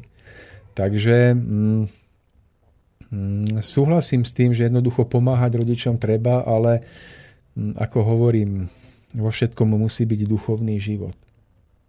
A tieto rodiny, napríklad poviem, to je, to je vážna vec, ako zväzujú tieto rodinné zväzky človeka vo vzťahu, keď rodičia sa pominú a zanechajú nejaký majetok keď dochádza k dedickému konaniu. Takže teraz je to v hlavách ľudí nastavené tak, že deti automaticky považujú, že majú právo na majetok svojich rodičov, pretože rodičia im boli akoby najbližšími, príbuznými, sú takto ľudia vychovávaní, majú na to tie spoločenské parametre máme, že áno, dedí vždy najbližší potomok, čiže po rodičoch ide syn, dcera a tak ďalej. No a teraz, keď rodičia sa pominú, tak deti sa idú pozabíjať. Keď náhodou jeden má pocit ukrivdenosti voči druhému a druhý voči piatému, idú sa pozabíjať a obrovská nenávisť vzniká vo vzťahu. Zase hovorím, je to z môjho pohľadu iba tým, že sme my ľudia nesprávne pochopili svoje postavenie voči svojim rodičom, a postavenie vôbec e, voči životu ako takému. Ja sa nazdávam napríklad, že dieťa nemá žiadne právo na majetok svojich rodičov, pokiaľ sa samo, ne, e, pokiaľ samo e, nevynaložilo námahu, aby tento majetok rodičov buď získalo alebo zveľaďovalo. Z duchovného, morálneho hľadiska nemá na to žiadne právo. Ja si myslím, že to, že si myslia deti, že majú právo, spôsobuje veľké škody, pretože pokiaľ na majetku svojich rodičov sa nepodielali, nezveľaďovali ho, tak nemajú na ňo právo, nemajú k nemu žiadny vzťah a v skutočnosti si ho ani nebudú vážiť. Tak potom vznikajú rozkoly medzi súrodencami tak, že sa idú medzi sebou pozabíjať. Mm. Opäť je to iba nesprávne nastavenými spoločenskými vzťahmi a väzbami. Čo si vynaložili rodičia, je ich vecou, ako s tým naložia. Vôbec to svojim deťom nemusia dať. Alebo môžu, ale za podmienok, ktoré si sami oni určia. A deti by k tomu mali pristupovať tak, že môžu byť vďační, ak im rodičia niečo nechajú, ale nemajú najmenšie právo to požadovať alebo očakávať. Ak toto deti robia, tak si myslím, že na majetok svojich rodičov nemajú žiadne právo, týmto podávajú najjasnejší dôkaz. Rovnako medzi súrodencami, keď ja neviem, sa jednému zdá, že rodič pridelil tomu druhému viac. Rodič má na to právo, nech sa už rozhodol správne alebo nesprávne, mal na to právo. Nikto z detí nemá žiadne právo na nič iné, než na to, čo si vydobili svojimi vlastnými rukami, svojou vlastnou námahou a svojou vlastnou hlavou.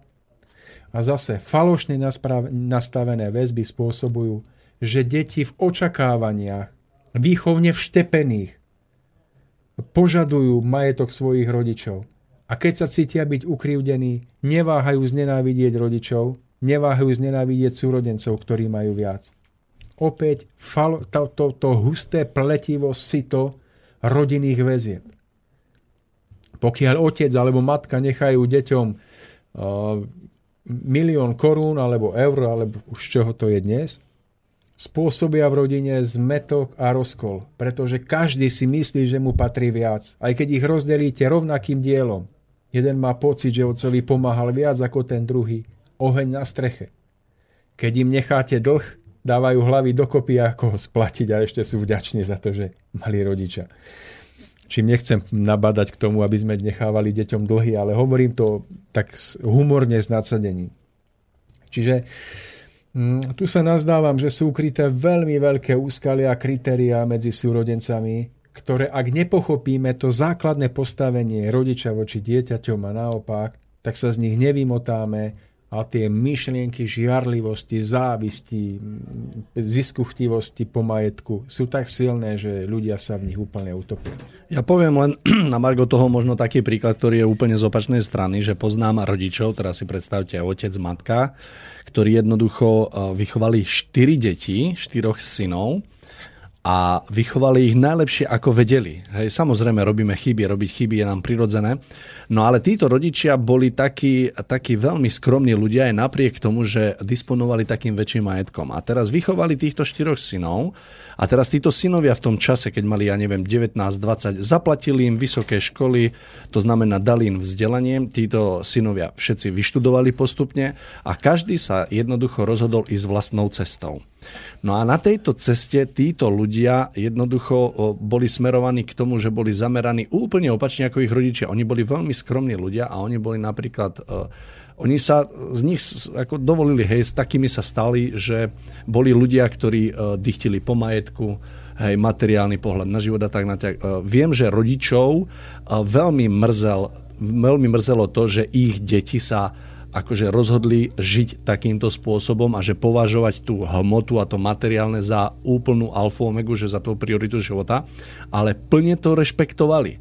A teraz oni riešili dilemu títo rodičia, že vedeli, že majetok, ktorým disponovala, keď im dajú, jednoducho tak im veľmi uškodia. To znamená, že ako keby posilnili ešte to nesprávne v nich a nakoniec sa to vyriešilo tak, že asi rok pred odchodom týchto rodičov z tejto zeme do ich života prišla dievčina, ktorá sa o nich prišla starať, hej, žiadnych z jej synov nemal na to čas, pretože boli pracovne vyťažení.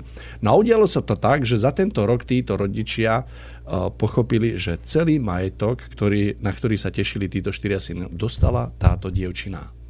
Ona k tomu prišla akoby absolútne ona tam prišla len pomôcť tým ľuďom a nakoniec sa dostala k tomuto majetku.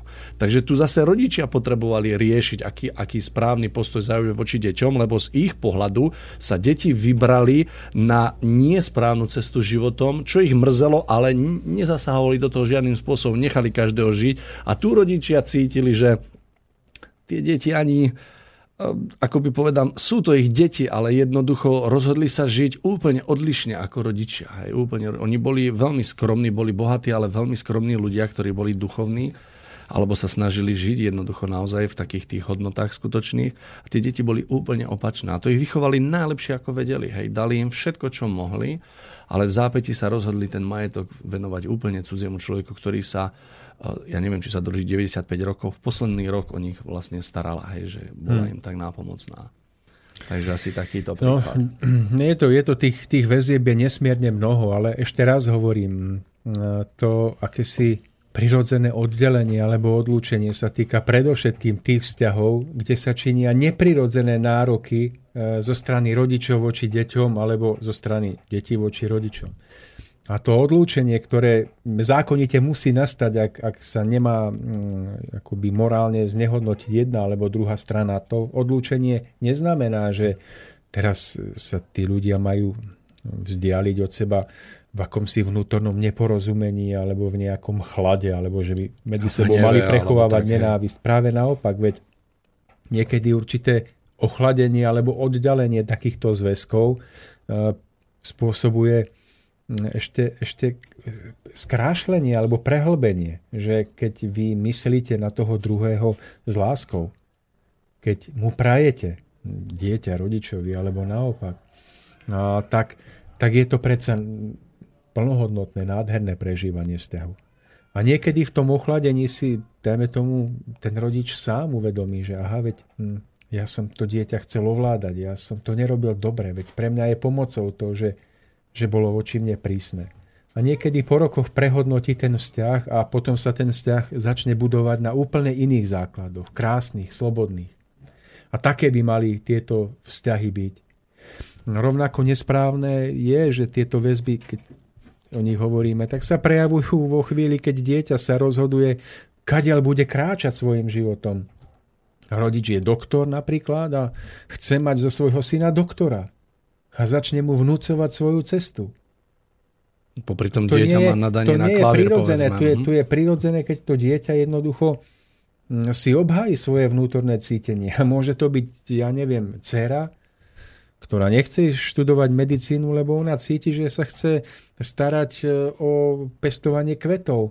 A môže z nej vyrásť záhrať kárka alebo kvetinárka, ktorá bude síce iba viazať kytice pre mladomanželov alebo pre e, oslávencov, ale bude to robiť s takou láskou, že bude ďaleko šťastnejšie ako pani doktorka, ktorá by denne sedela v ambulancii, ordinovala za e, veľké peniaze ale bez vnútornej radosti. A pokiaľ ten rodič nedokáže pochopiť, že dieťa je slobodnou, samostatnou osobnosťou, nedokáže túto slobodu dieťati darovať, tak tam vzniká stav, ktorý je neprirodzený a keď zotrvávanie týchto ľudí vo vzájomnom vzťahu vedie k napätiam, vedie k tomu, že rodičia sú nešťastní, lebo ich vôľa sa nenaplňa, deti sa cítia byť neschopné, pretože ich rodičia stále ponižujú, podceňujú, a hovorím, že vzniká stav, ktorý je zlý. Čiže ja nehovorím o tom, že dieťa by nemalo mať úctu k rodičom. Hovorím o tom, že je neprirodzené udržiavať vzťahy, ktoré nie sú založené na prirodzenej ľudskej zrelosti alebo veľkosti, duchovnosti, slobode. A to ide potom ešte ďalej. To, ja neviem, dcera si chce zobrať za muža nejakého úctivého pána, ktorý naozaj sa ukazuje byť ako čestný, ale nie, rodičia chcú mať niekoho, kto má vysokú školu, veď tých prípadov môže byť milióny, to tu nejde rozoberať. Iba sa tu dookola snažím zložitým spôsobom objasniť, ako ne, neprirodzene nastavené rodinné väzby obmedzujú potom život mladým ľuďom, alebo naopak, ako mladí ľudia ovplyvňujú potom svojich rodičov. Ja už keď vidím, že sa ide, schyluje sa k nejakému spoločenskému podujatiu, kde sa ide akože po, po, po modernom zabávať, tak už sa mi ježia chlpy na tele. Pretože všetko sa to odvíja v tých naučených spoločenských formách, ale tie sú namile vzdialené od toho, čo chce cit, čo chce duch, čo chce to, čo túži po krásnom vo vás. A mne cudzie, keď jednoducho mám ísť k rodine iba preto, že je to rodina, hoci viem, že tam budeme sedieť a tláchať dve na tri, bez hlavy a pety. Čo viem, že nedá nič ani mne, ani tej druhej strane. A mám prežité, že, že nemá zmysel hrať sa na spasiteľa, že tam prídete vy pomáhať iným. Jednoducho, keď ľudia nechcú, tak tam môžete sedieť a byť akýmkoľvek vzorom, jednoducho nechcú. Radšej choďte niekde, kde, kde, kde ľudia chcú, kde prežívate niečo, čo vám dáva zmysel života. A môže to byť jeden človek, s ktorým sa stretnete, ale dá, dáte si vzájomne a celému stvoreniu dáte viac, než spoločenský e, vyžiadaným mrhaním času pri spoločenských rodinných udalostiach. A zase to, to dieťa je zväzované tým, že rodičia od neho očakávajú niečo, čo ono cíti, že je falošné, že vzniklo iba z povrchnosti ľudskej. A tu chcem povedať dookola už od začiatku tejto relácie, že takéto väzby treba jednoducho uvoľniť. Že nie je to prejavom veľkosti a kresťanstva a lásky zotrvávať v tom, iba preto, aby sa niekto mne, milý, neurazil, nenahneval, nepovažoval ma za čiernu ovcu. A hovorím, že tieto väzby sa zdajú byť neškodné, zdajú sa byť navonok, veď je to iba to alebo ono. ale oni majú počase dlhodobý dosah na slobodu zúčastnených. Pretože nezriedka sa stáva, že tieto neprirodzene nastavené vzťahy spôsobujú, že tá silnejšia strana, mentálne vôľovo silnejšia, nie je duchovne čistejšia a zrelšia, tá silnejšia, buď z pozície majetkovej moci veku, zasahuje do slobody tej slabšej, ktorá ale môže byť duchovne silnejšia. Čiže tá silnejšia akoby strana, tak hrubohmotne, tak má sklon k tomu, že tej druhej toto si nekupuj, ta, také si nekupuj, toto si urob, toto nesmieš, ty nemáš skúsenosť.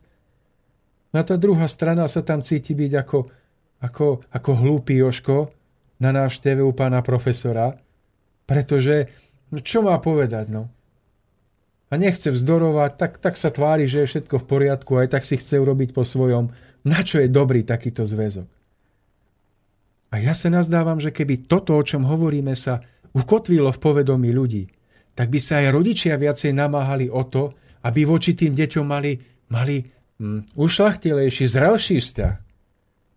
Viacej by sa snažili hm, potom s tými deťmi už komunikovať viacej na takej vyššej rovine. Aby tie deti nestratili. Ale keď je všetko na báze strachu, ty musíš, lebo tradícia, lebo to, no, tak potom žijeme v takých vzťahoch, v akých žijeme. No. Všetko sa to poznačí potom v ďaleko siahlých do, dopadoch. To má dosah na potom na vzdelávanie, na psychiku, na rodenie sa nových detí. To, to nemá konca. Čiže tu chcem iba to povedať tým ľuďom, ktorí nás počúvajú a cítia, že žijú v neprirodzených zväzkoch kde ich nič ne, nedrží, iba nejaké vedomie mm, vynútenej poslušnosti, aby, aby si nemysleli, že ak tieto vzťahy uvoľnia, alebo aspoň trošku uvoľnia, že tým budú konať proti nejakým vyšším princípom. Aby, aby našli takú akúsi odvahu si uvedomiť, že jednoducho uh, v tom treba pôsobiť živo. To je aj vo vzťahu ženy a muža. To, keď poviete, že vzťah ženy a muža je posvetným zväzkom, že sa nesmie rozdeliť, tak to platí. Ale platí to pre práve manželstva. A nie pre tie zväzky, ktoré sú dnes nazývané manželstvami, ale nikdy manželstvami neboli, aj keď ich zosobášili v kostole, pretože tieto zväzky neboli založené na kritériách skutočnej pravej duchovnej lásky a darovania sa tomu druhému ale boli založené iba na vypočítavosti kvôli peniazom, kvôli no, zmyselnej žiadostivosti a podobne. A keď potom poviete, že takéto zväzky sú neprirodzené, tak vám povedia, vy rozbijate manželstva. Ja hovorím, nie, ja budem prvý, kto sa postaví za každé práve manželstvo. Ale je mi odporné nazývať manželstvom zväzok, ktorý je založený len na sebeckosti zúčastnených. Preto hovorím, že ak je žena v takomto zväzku, napríklad žena precitne a spozná, akú nedôstojnú úlohu v tom zohráva v tomto zväzku. A zistí, že ten jej dotyčný nemá ani páru, ani tušenia po niečom ušlachtilejšom a krajšom, iba ju zneužíva, orie na nej, tak taká žena, takej žene radím, aby sa čo najskôr vymanila z takéhoto zväzku, bez najmenšej výčitky, že by konala proti princípu právého manželstva. Aj keby sa jej sto farárov postavilo proti. Akýkoľvek cirkevný sudca, keby jej nedal povolenie. Nech sa berie preč z takéhoto vzťahu, pretože má na to plné duchovné a morálne právo. Pretože e, vzťah ženy a muža nie je otroctvo, nie je nejaký si stav e, ponižovania sa jeden druhého, ale má to byť zväzok založený na vzájomnej úcte a slobode. Takže tak ako jednoducho, no, preto o tom hovorím, že tak ako v tom prípade manželstva sa jednoducho musí citlivo zvažovať, či je to pravé manželstvo, či ten vzťah e, má byť alebo nemá byť pohromade. To musia tí zúčastnení, nie my tu dvaja, ale tak je to aj v prípade vzťahu rodičov voči deťom. To nemôže byť tak úplne od buka, podľa nejakej šablóny. Takže Aby sme si nenechali týmito zväzkami kaliť, kaliť svoje, cestu svojho vzostupu. Poznám vzťahy napríklad súrodenecké, kde bol vzťah medzi bratom a sestrou napätý. Veľmi napätý, stupňoval sa do nepríjemných hádok, sporov. Po uvoľnení toho vzťahu, to znamená, keď sa obmedzili tie návštevy a takéto rodinkárstvo, tak sa tento vzťah nádherne uzdravil. Opäť tam pulzuje to teplo, harmónia. Dobre, nestretávajú sa tak často, ale o to s väčšou e, tým teplom vnútorným. Predsa o toto má ísť, nie o to, aby sme si poklepkávali po ramene, e, pili spolu pri každých narodeninách a pritom prežívali napätie medzi sebou, spory, hádky. Na čo? Čiže skôr na tej duchovnej ceste hľadajme tú duchovnú rovnorodosť. Nakoniec zistíte, že úplne cudzí človek, možno úplne inej farby pleti, vám bude bratom, vám bude sestrou v tom, vám bude otcom. A to neznamená, že nemáte si svojho brata a svojho otca vážiť. Áno, vážte si, pomáhajte si. Ale nezabúdajte, že máte byť slobodní. Že máte pri tom všetkým predovšetkým dbať o, o to duchovné bratstvo a to, to spojenie kde je založená na slobode, harmónii, darovaní sa. Nie na vynútených e, prejavoch úcty a zachovávaní tradícií, ktoré podvezujú e, cit pre krásu, ktorý v sebe máte. To je... Ko... Ešte máme chvíľku. E, to je ako v prípade, že ide nový rok. A teraz nikdy tomu nerozumiem, lebo nový rok Teraz ten, ten prechod, ja, ja si viem predstaviť, že dovtedy to buráca radosťou a v tom okamihu hlboké stíšenie, veď ľudia si vtedy čo majú uvedomiť? Že je pred nimi nová etapa ich vývoja, či už na rovine osobného života, alebo na rovine spoločenského života. Že vtedy sa majú stíšiť a v akejsi vnútornej bázni prosiť o to, aby tento rok smeli, smeli prežiť zmysluplne. Lepšie než ten predchádzajúci aby v jednotlivých týždňoch a mesiacoch toho roka správne rozpoznali, čo je od nich požadované tou vyššou vôľou, čo majú urobiť, aby niekde neublížili, aby niekde práve naopak pomohli, aby v nich nevyhasol pramen citu, ktorý im dáva spoznať, čo je správne a čo nie. Že miesto toho, aby sme sa takto naladili v tomto významnom bode prechodu, tak otvoríme šampanské, začneme to striekať dookola, búchať svetlice a neviem čo všetko. Začneme robiť randál, ktorý ruší celú prírodu. A takto nezmyselne hlúpo premrhávame chvíle, kedy by sme mali byť najviac znútornení. Ráno boli hlava. Ráno boli hlava a obdarujeme prírodu obrovským neporiadkom umelohmotných kelínkov a, a vyhasnutých svetlíc. Tak zase je to spojené s rodinnými zväzkami, pretože ak mladý človek cíti, že toto nie je dobré a chcel by si ísť svojou cestou, okamžite ho rodina potiahne. Čo si ty o sebe myslíš? Čo ty, čo ty na tom zlé vidíš? Však všetci to robia. A to je, aj dedo to robil a ešte žije. Ale už nevnímajú, že ten človek má ešte niečo iné vo vnútri. Takže nech sú požehnané a spojené všetky zväzky, ktoré upevňujú v mladých ľuďoch ich, ich e, jedinečnosť. Ale nech sú rozvedené a rozseknuté všetky zväzky, ktoré sú vyprázdnené a založené iba na otrockom dodržiavaní nejakých vonkajších tradícií, ktoré nemajú oporu vo stvorení v tom, čo je skutočne podstatné pre cestu zostupu ducha. Takže Máme 10 minút do konca relácie, Mário. No. Čo vy na to? Nejako to vyplníme. Takže ja sa s vami stotožňujem, nie preto, že to hovoríte, ale preto, že som to vždy takto aj cítil. Samozrejme, veľmi dôležité to aj tak správne rozlišiť, lebo, lebo chápem aj poslucháča v tej, v tej takej otázke, že naozaj je tým rodičom tým rodičom sa treba nejakým spôsobom zavďačiť za to, že nás vychovali. A vlastne je to v tej podstate, že ako aj napríklad takým, nazvem to odlúčením, neznamená, že som nevďačný tým rodičom za to, čo pre nás urobili.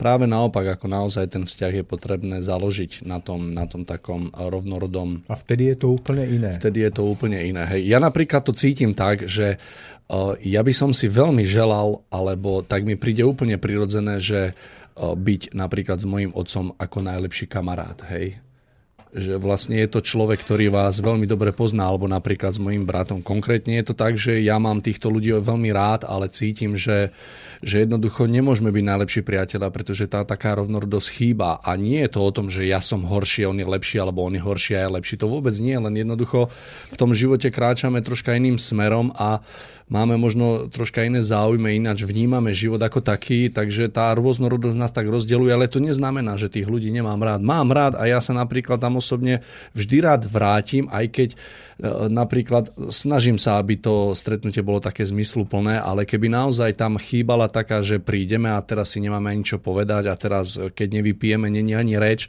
tak naozaj mňa, ako, mňa by to tak mrzelo, ale jednoducho bol by som nútený tak ako keby e, postupne ochladzovať ten, ten vzťah a jednoducho naozaj v konečnom dôsledku by sme sa rozišli, pretože mm, sa to nikde ako keby neposunie a to je presne ako napríklad z mladosti, že keď sme ešte boli mladí, tak eh, zväzovalo nás takéto hýrenie a taká, také užívanie si. Ale poviem príklad, ja som sa v živote posunul poviem, troška, troška iným smerom a moji kamaráti ešte stále by radi hýrili. No a mňa to už nebavilo. Hej, jednoducho ja už som m, ako keby mal toho dosť, nabažil som sa týchto vecí, no a ďalej už pri tých stretnutiach som vyžadoval, aby sme, ja neviem, sa stretli, aj si dali to pivo, ale aby tá debata vyzerala troška úplne ináč, aby sme sa nebavili o takých veciach, čo mne už ako keby nič nehovoria a už e, chcem vlastne rozvíjať nejaké iné veci, pomôcť a také veci, ktoré sú dôležité pre život. Takže tam sa to tak prirodzene rozchádza. Či sa mi to už páči alebo nie, ale naozaj to prirodzene proste idú od seba tí ľudia. Mm, a nevnímam ste, to ako nič zlé. Ja keď som hovoril o tom, že, že akoby ten vzťah medzi deťmi a rodičmi má byť na báze priateľstva, už nie na báze nejakej autority rodičov, ktorí deťom nútia, čo majú robiť, tak tým nechcem povedať to, že to dieťa sa má cítiť byť rovnocenným rodičovi. To nie je, pretože rodič je vždy rodič, má viacej skúseností, má vyšší vek a mnohé veci, veď vychová to dieťa. Ale mm, v tom zmysle, že ten rodič má, má priateľsky pristupovať k dieťaťu. Čiže on už nemá na to dieťa pozerať ako na svojho zverenca v tom smere, že čo máš a nemáš, ale skôr mu tým životným príkladom a životnými skúsenostiami povedať, vieš čo, ak, ak to urobíš takto, tak z mojich prežití ťa to dovedie tam a tam. A ak to urobíš takto, tak ťa to dovedie tam a tam. A ty sa sám rozhodni, ako pôjdeš. Alebo sama sa rozhodni, ako pôjdeš. Vieš, ja už ti nemôžem rozkázať. Už, už, už tá doba je preč, ale môžem ti zo svojich životných skúseností poradiť. A ak sa vo vzťahu dieťaťa voči rodičovi ukáže to, že ten biologický rodič je aj duchovným rodičom. Že, že zastáva tú úlohu duchovného otcovstva alebo materstva, tak náhle sa stane, že ten vzťah sa hlboko prehlbí. Je ešte krajší, než bol v období detstva, keď to dieťa bolo malé, lebo už do toho vstúpi ten duchovný rozmer pochopenia života. A to dieťa si hlboko potom váži takéhoto rodiča a naopak. Ale nie vždy sa to stáva. Niekedy ten rodič hlboko zaostane vo vývoji a zaoberá sa všetkým iným, len nie tým, aby duchovne pomohol tomu dieťaťu. A vtedy sa stáva, že to dieťa nájde duchovného otca alebo matku v niekom úplne cudzom. Že náhle si vypočuje alebo stretne niekoho v živote, mladý muž, nejakého skúseného, dospelého pána, a zistí, že medzi nimi je taký vzťah, že ten dospelý muž akoby prirodzene je pre neho otcovskou autoritou. Pre niekoho to môže byť kňaz na dedine, to je jedno. Ale to je už potom prirodzene vytvorená väzba. Pretože tam je ten hlbší vhľad. Uh-huh. Čiže mm, kiež by to tak bolo, že by rodičia boli nielen biologickými rodičmi svojim deťom, ale matky by zastávali aj tú úlohu duchovného materstva a otcovia duchovného otcovstva. Vtedy sa stane, že to dieťa, ten muž bude mať aj 45 Ale vždy príde k tomu otcovi, ktorý všedivý, premudrelý, pozrie a to dieťa z neho vycíti to, tú obrovskú bázen, ten, tú, ten rešpekt a to, že vždy k nemu príde a vie, že mu ten otec správne navedie jeho myšlienky, jeho cestu. To kiež by to tak bolo, ale my nie sme v ideálnej dobe, preto hovoríme o tom, ako hovoríme, pretože tak toto ešte dnes vo všetkých prípadoch nie je. Skôr poviem, že je to len ojedinelý prípad, kedy sa to biologické odcovstvo spojí Stotožný. aj s tým duchovným a kedy to dieťa naozaj vzhliada k rodičovi aj ako k duchovnej autorite. Ale dnes je to nezriedka tak, že rodič si ide po zábave vypiť e, podnikové večierky a to dieťa jednoducho necíti, že toto je autorita rodiča. Preto akékoľvek vyžadovanie si úcty rodiča, ktorý sa takto ľahostajne správa voči sebe, voči rodine, voči dieťaťu, je, je neoprávnené, je prejavom obrovskej povrchnosti, ktorá spôsobuje, že to dieťa si ešte menej bude vážiť takéhoto rodiča. No v tom príkaze cti otca i matku je to trošku spozemštené. To nemalo byť cti otca a matku, ale cti otcovstvo a materstvo. A to sa obracia predovšetkým nie na deti, ale na rodičov, aby si ctili e, statut, status svojho otcovstva a materstva. Aby žili tak, aby si ich deti mohli vážiť. Aby to nehovorili, že si ich vážia iba z nejakej e, naučenej zdvorilosti, ale aby to vychádzalo z presvedčenia, že vidia otca, ktorý je vzorom, ktorý nekričí na matku, ktorý sa neháda kvôli hlúpostiam, ktorý zarába peniaze, ktorý je morálne čistý. Pretože ak takéto dieťa nebude vidieť toto na rodičovi a bude si ho mať ctiť, tak bude povrchné. Bude klamať seba samého aj toho rodiča. Úcta nemôže byť otázkou naučenosti alebo vynútenia. Úcta musí byť ovocím príkladnosti života. A to je predovšetkým práca na nás, rodičoch. Nie vynúcovať úctu u detí a my si žiť, ako sa nám zachce. Nie. My musíme žiť, ako máme a úcta detí sa zrodí ako prirodzený prejav. Ale dnes je to tak, že mnohí rodičia, hockovia, zahýbajú svojim maminkám, klamu, podvádzajú a ešte chcú, aby si ich deti vážili a kráčali s nimi po boku do ich smrti.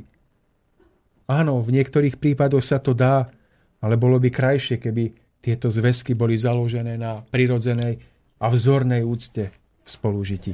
Milí poslucháči, ďakujem krásne. Buďte slobodnejší, buďte voľnejší, nebojte sa, pretože mnohé, na čo sme naučení, nie je správne a my musíme jednoducho sa posunúť ďalej. A milí priatelia, mne už neostáva nič dodať, len záver našej relácie sa vám poďakovať za to, že ste to s nami vydržali a verím, že mnohým z vás uh, sa ako dostalo také pomoci v podobe takéhoto rozprávania a uh, možno aj v tom bežnom živote budete vedieť zaujať možno správnejšie stanovisko, možno vás to donúti niečo, niečo konať. Takže budeme len radi, takže lúči sa s vami Tomáš Lajmon, od techniky Michal a od mikrofónu Mário Kováčik. Ešte želáme pekný večer. Ide, ide víkend, oddychnite a opäť sa budeme počuť. Dovidenia. Majte sa pekne. Počúvate Slobodný vysielač.